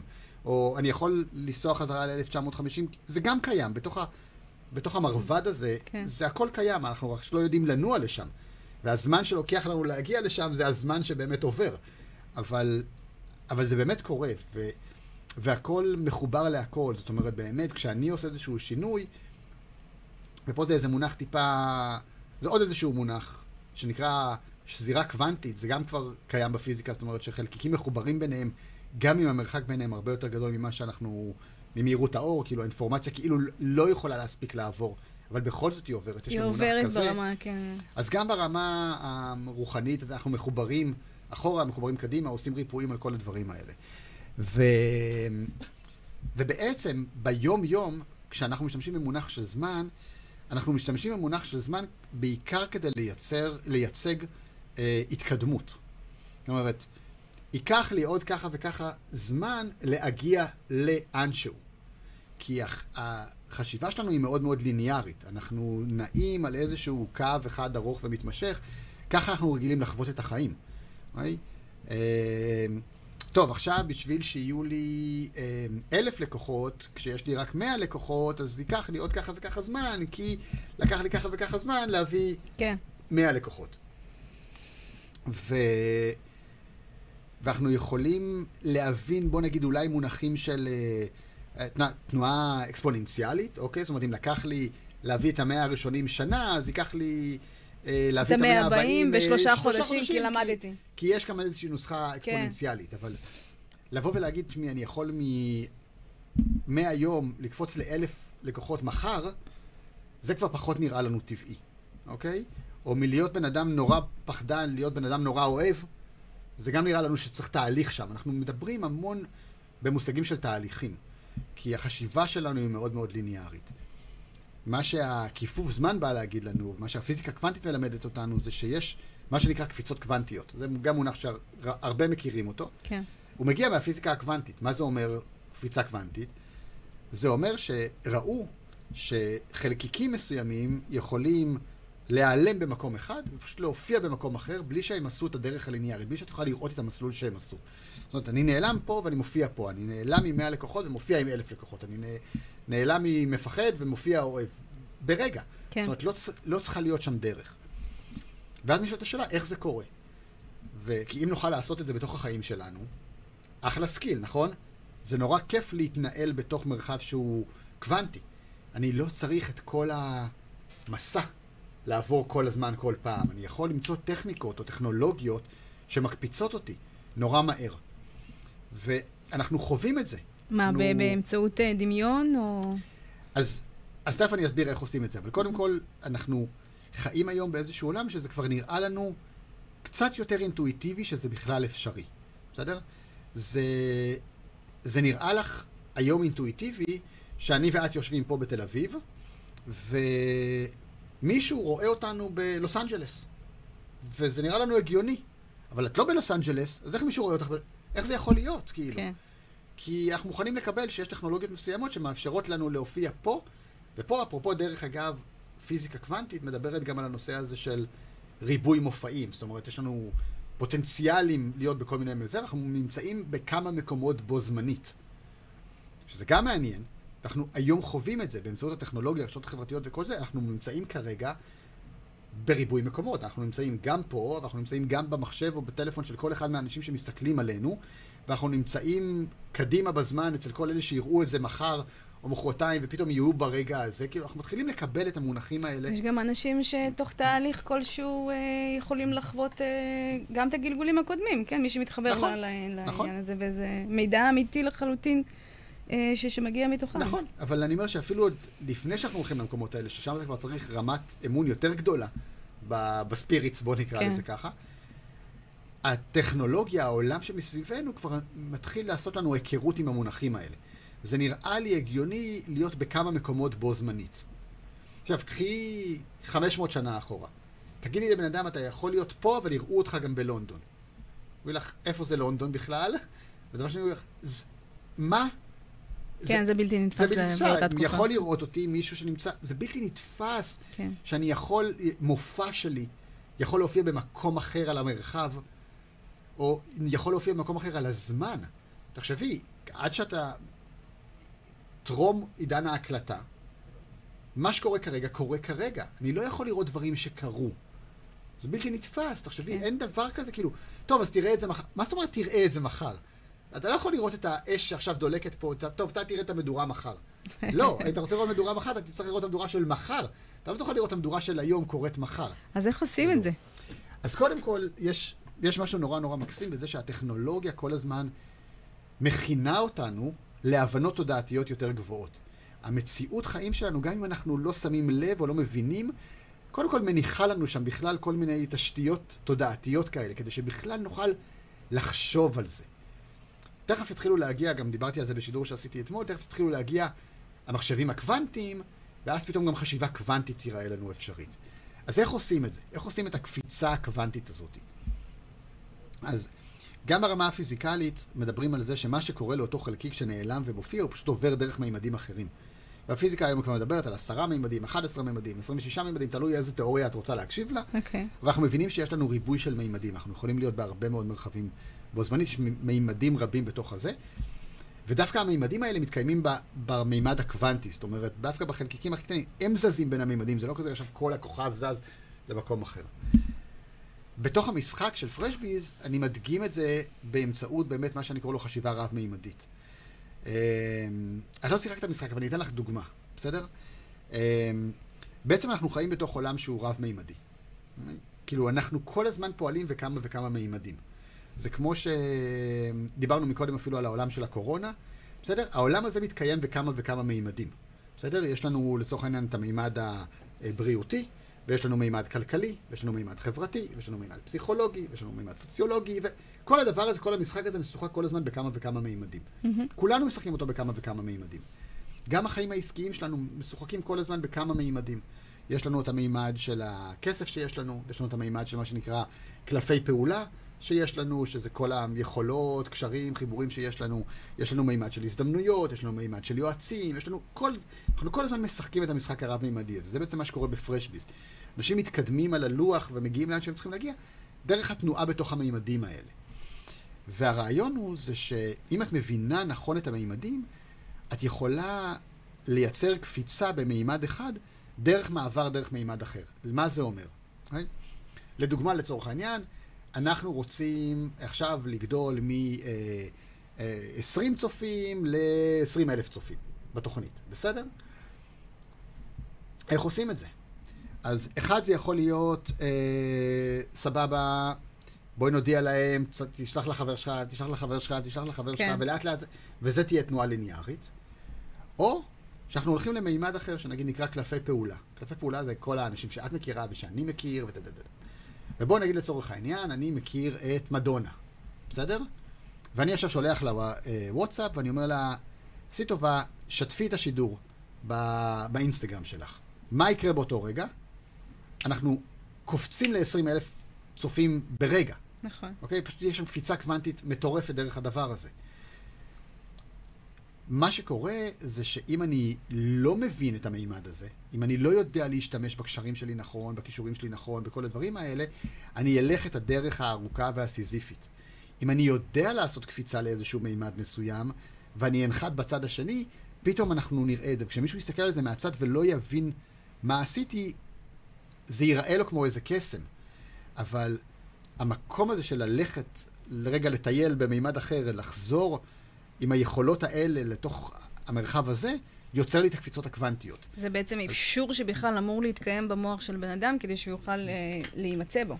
נכון, קודם כל בכלל צריך להסכים לזה שזה בכלל אפשרי, ואז אני גם צריך לדעת איך לעשות את זה.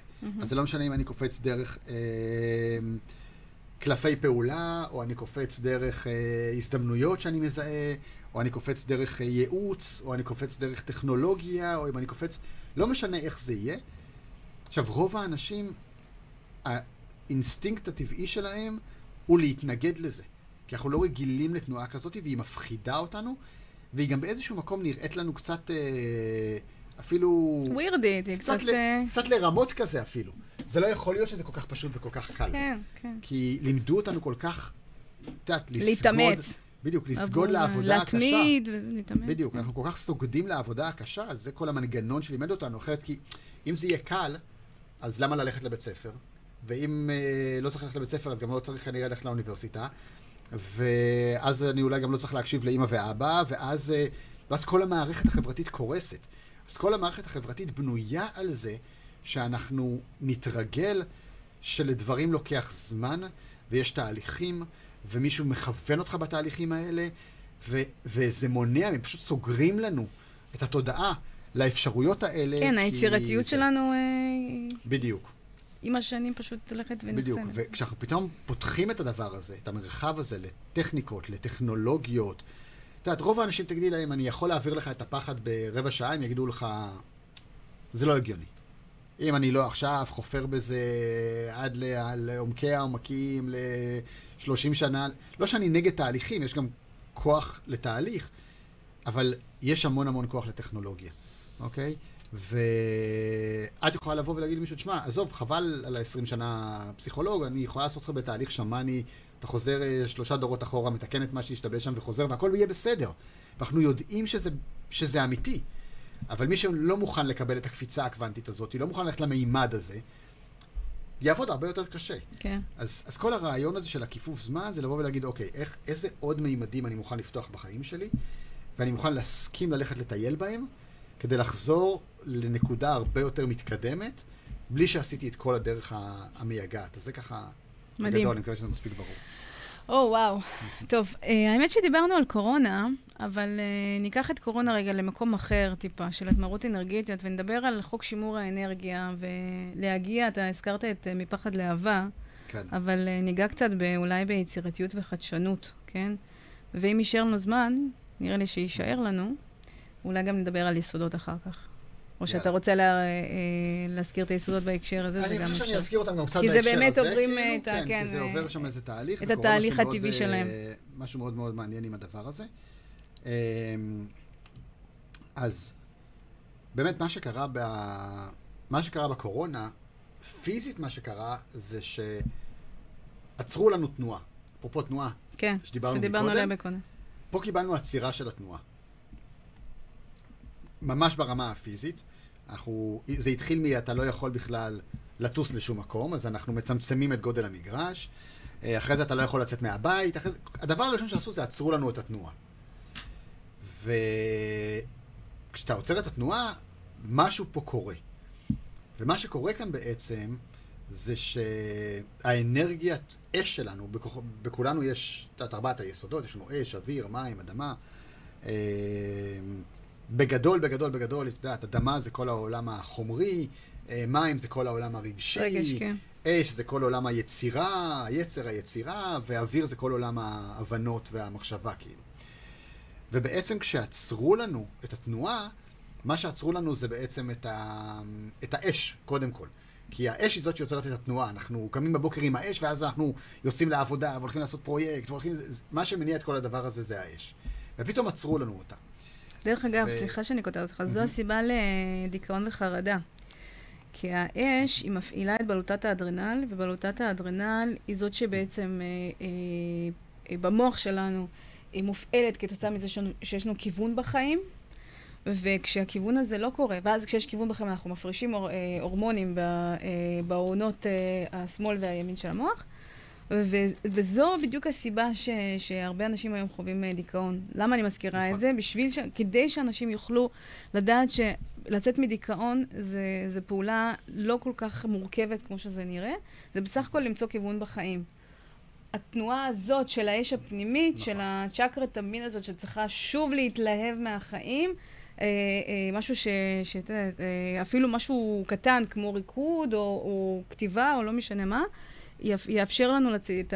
במוח לצאת מהדיכאון. נכון. אז סליחה שקטעתי נכון. אותך, לא, אבל זה- זה, זה- משהו שהוא מאוד חשוב לקורונה. נכון. אז זה... נכון, הוא גם מאוד מחובר ל- למה שאנחנו מדברים עליו עכשיו, כי בעצם ברגע שעצרו לנו את התנועה, כאילו חנקו לנו קצת את האש, או עצרו לנו את התנועה של ה... את הכיוון של האש. כן. מה שעשינו עד אותו רגע, זה את הרבה מאוד מהאש שלנו פרקנו בחוץ. זאת אומרת, הלכנו ועשינו ונסענו, וזה הכל יריקות של אש כאלה, יריות של אש כאלה. והרבה מזה גם הלך על... אה, אה, לא באופן יעיל אולי. על אנרגיות, כן, לא חיוביות. כן. זאת אומרת, כל כן. הנושא של התחרות בעולם העסקי, כן. בכל המקומות האלה, זה המון אש. ואש היא גם שורפת, אם אתה לא יודע להשתמש בה נכון, אז היא נכון. שורפת. אז היא יכולה לשרוף את כל המתחרים, והיא יכולה לשרוף את הספקים, והיא יכולה לעשות... כאילו, כשהיא משתוללת, והיא משתוללת בעולמנו, ואנחנו רואים את זה. אנחנו רואים את זה ליטרלי, אנחנו רואים שריפות ביערות, אנחנו רואים את הכוכב שלנו קצת משתגע, אנחנו רואים אנשים שכאילו, באמת, את יודעת, הולכים ו... זה לא משנה אם שורפים את הכסף שהם עושים, ואז פתאום כל העושר נראה מיותר או מבוזבז, או זה, או שבאמת שורפים אה, שחקנים אחרים בשוק, כל מיני דברים מהסוג הזה. פתאום את כל זה עצרו לנו, ואנחנו נשארנו עם הרבה מאוד אש. ואז אנחנו ראינו שתי תופעות מאוד מעניינות שקורות בקורונה.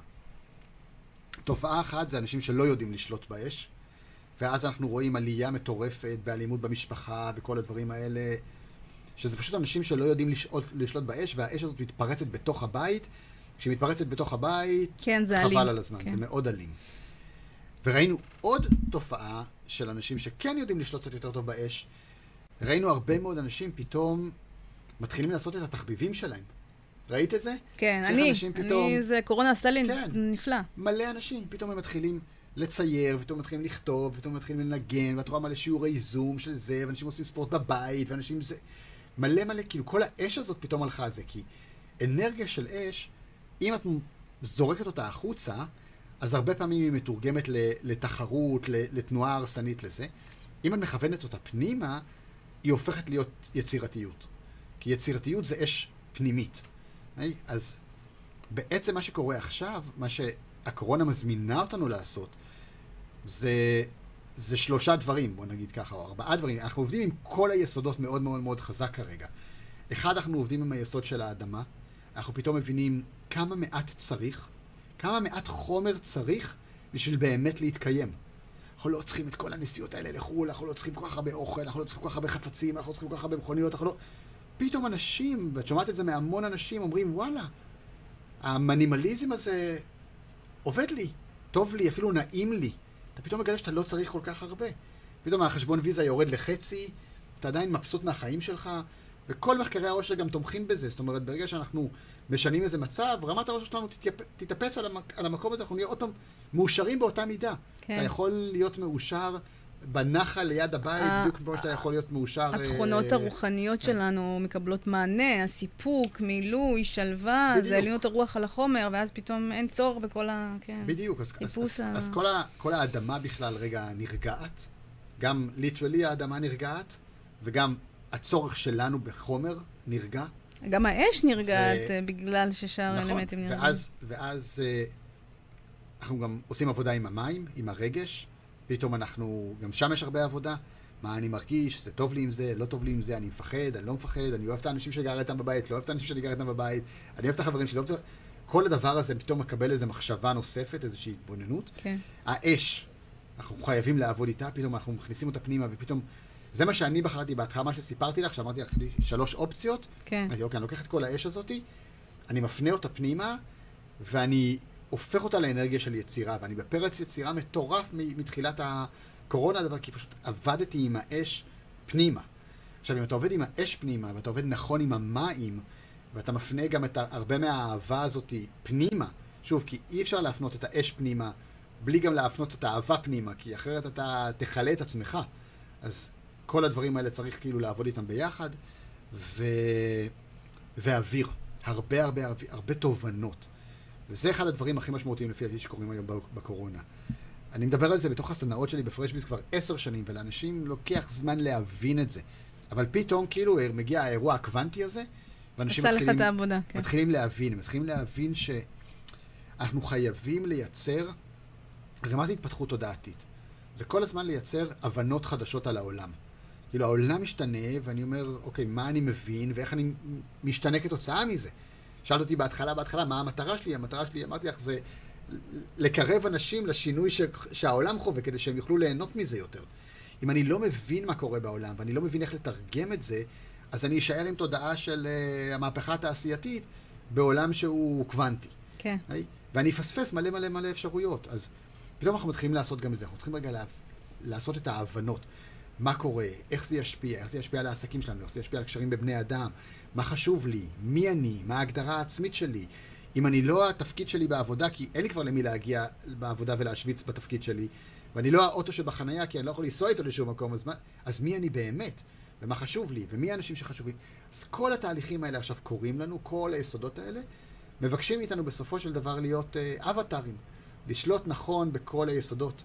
ויש uh, סדרת ילדים שנקראת אבטאר, שמי שרוצה לדעת איך עושים את זה, פשוט שיראה את השלוש עונות האלה, זה אחת הסדרות הכי טובות שיש בטלוויזיה, לא רק לילדים, גם למבוגרים, להבין מה זה נקרא שליטה ביסודות האלה.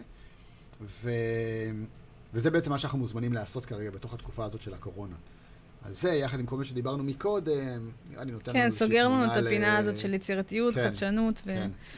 אוקיי, אז אנחנו דיברנו על הרוח, ונצא להפסקת שיר של גלי עטרי חזקה מהרוח, יאללה. וכבר חוזרים. תישארו איתנו, חברים.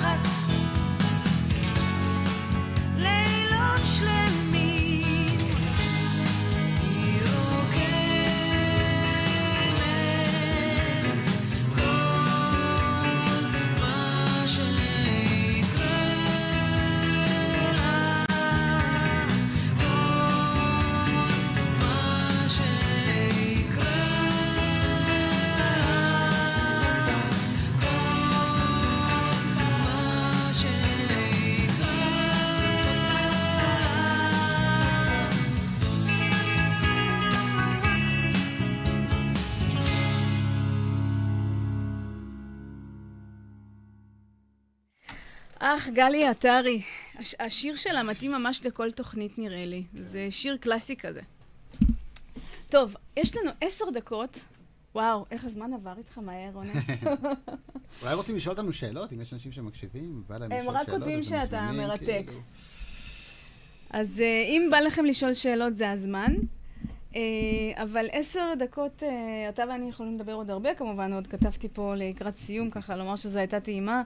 אה, ככה טיפים שבא לך לתת לנו, כל מה שעולה לך זה הזמן שלך, זה אלו דקות חופשיות, ואתה ממש מסרים, כלים שבא לך להביא, וואלה. פתוח. אוקיי. אני חושב שבעיקר אני מזמין אנשים ליהנות מהרגע הזה.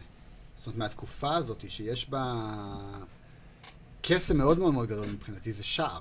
זה שער כן. לעולם חדש, אנחנו בסוג של תעלת לידה לקראת איזשהו עולם כן, אחר, כאלה שאומרים חדש, שזה שונה. בדיוק החלק כן. במעבר בין הממד כן. השלישי לעולם- לממד החמישי. החמישי, נכון. שזה גם, גם על זה אני מדבר כן. מפחד לאהבה. אה, כן, אנחנו עוברים, אנחנו עוברים אה, אה, שלב, אנחנו עוברים מימד, אנחנו קופצים קוונטית, איך את רוצה לקרוא לזה.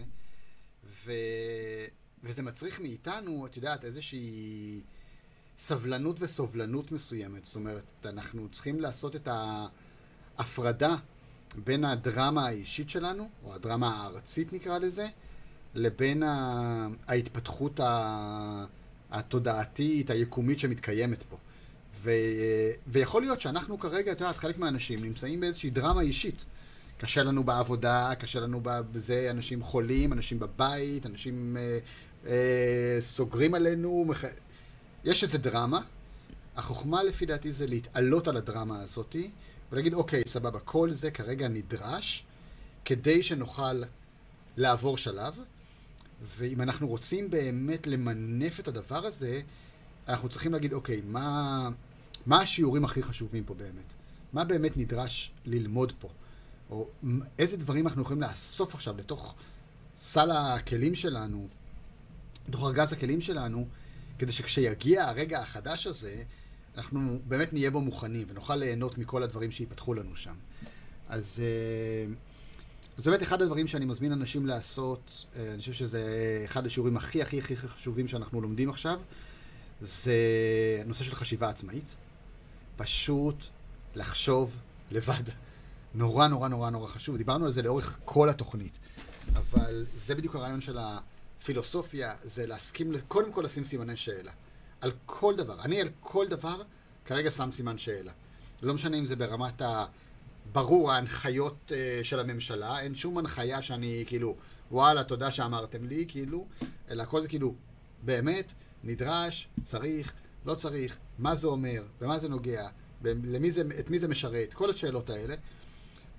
לא, בלי אפילו להיכנס לרמה הפוליטית, אבל אנחנו צריכים לשאול מלא מלא מלא שאלות. אוקיי, אם אומרים לי לא לצאת 100 מטר מהבית, זה הגיוני, זה לא הגיוני, לשים מסכה, זה הגיוני, זה לא הגיוני, אה, לא לצאת לאור השמש, לא להיות בים, הגיוני, לא הגיוני.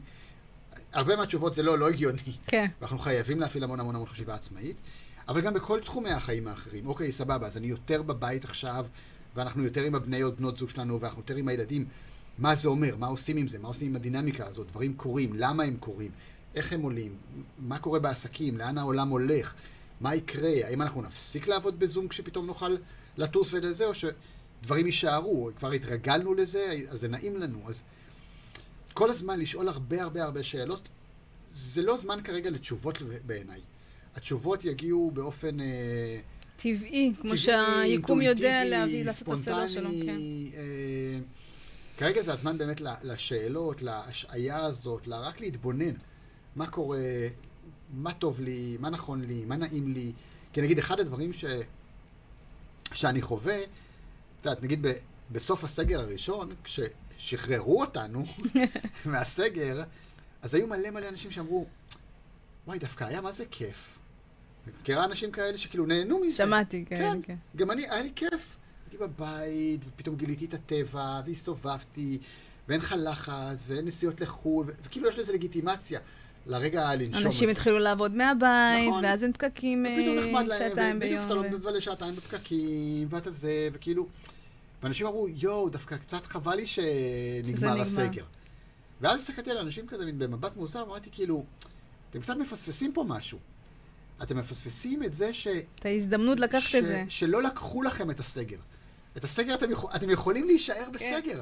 זה לא עכשיו, כאילו, היה סגר, ועכשיו אין סגר, ועכשיו אנחנו צריכים עוד פעם לצאת. לא.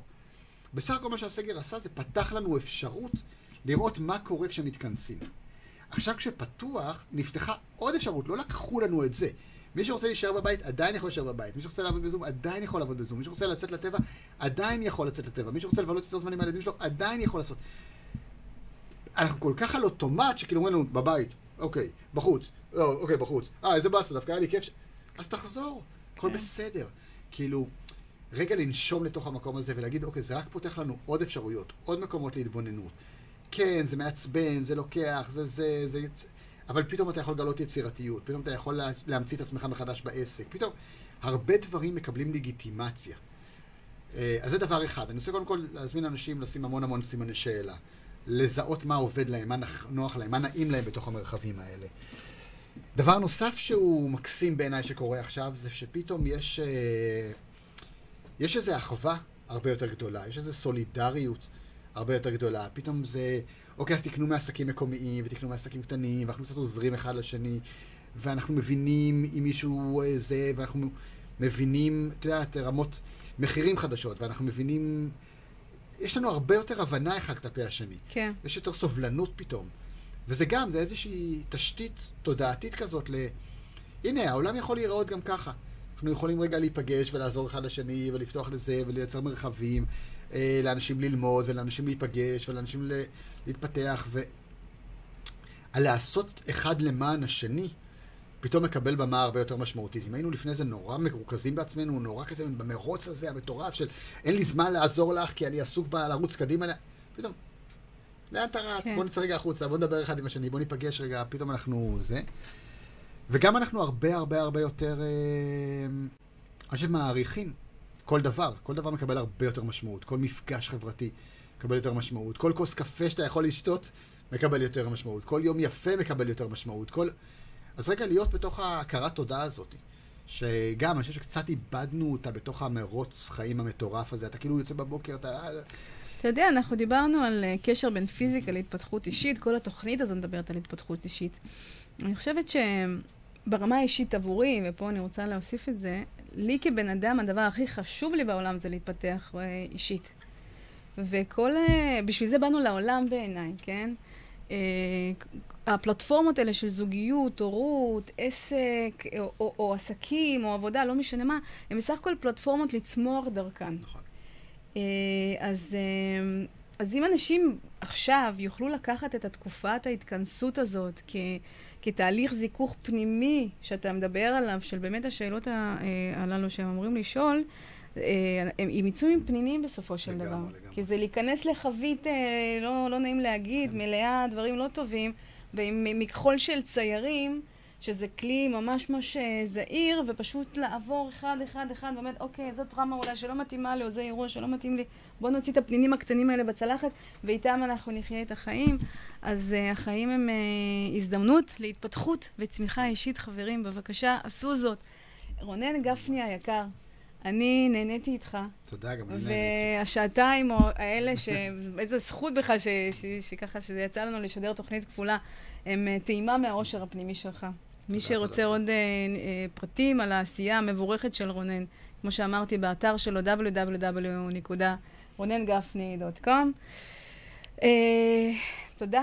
תודה רבה. חברים, תודה על הצפייה וההאזנה בתוכנית. אני מאוד נהניתי, כפי שראיתם, להיות אה, כאן איתכם. מקווה שגם אתם נהניתם מהתוכנית שלנו. תוכנית הבאה של מדעי הרוח תהיה ב-16 לדצמבר בשעה 9 במקום בשעה 11. כי הפעם האורח שלנו הוא מקנדה, מי שזוכר את ג'ילברט רנו. אנחנו נשדר תוכנית special עם מורה בינלאומי ומייסד שיטת Recall Healing, דוקטור ג'ילבר רנו. התוכנית תסגור את הסדרה על פוריות רגשית שעשיתי מהקיץ ועד עכשיו. הייתה ממש הפסקה אחת בודדת עם רונן למען הסדרה הזאת. אתם מוזמנים לצפות בתוכנית הזו וגם בתוכניות הקודמות של מדעי הרוח בדף העסקי MyCode מונה קל-שגב באנגלית. שיהיה יום נפלא. תודה רבה לכולם. תודה, תודה, תודה. רונן. ביי תודה, ביי. תודה. תודה, ביי ביי. רגע.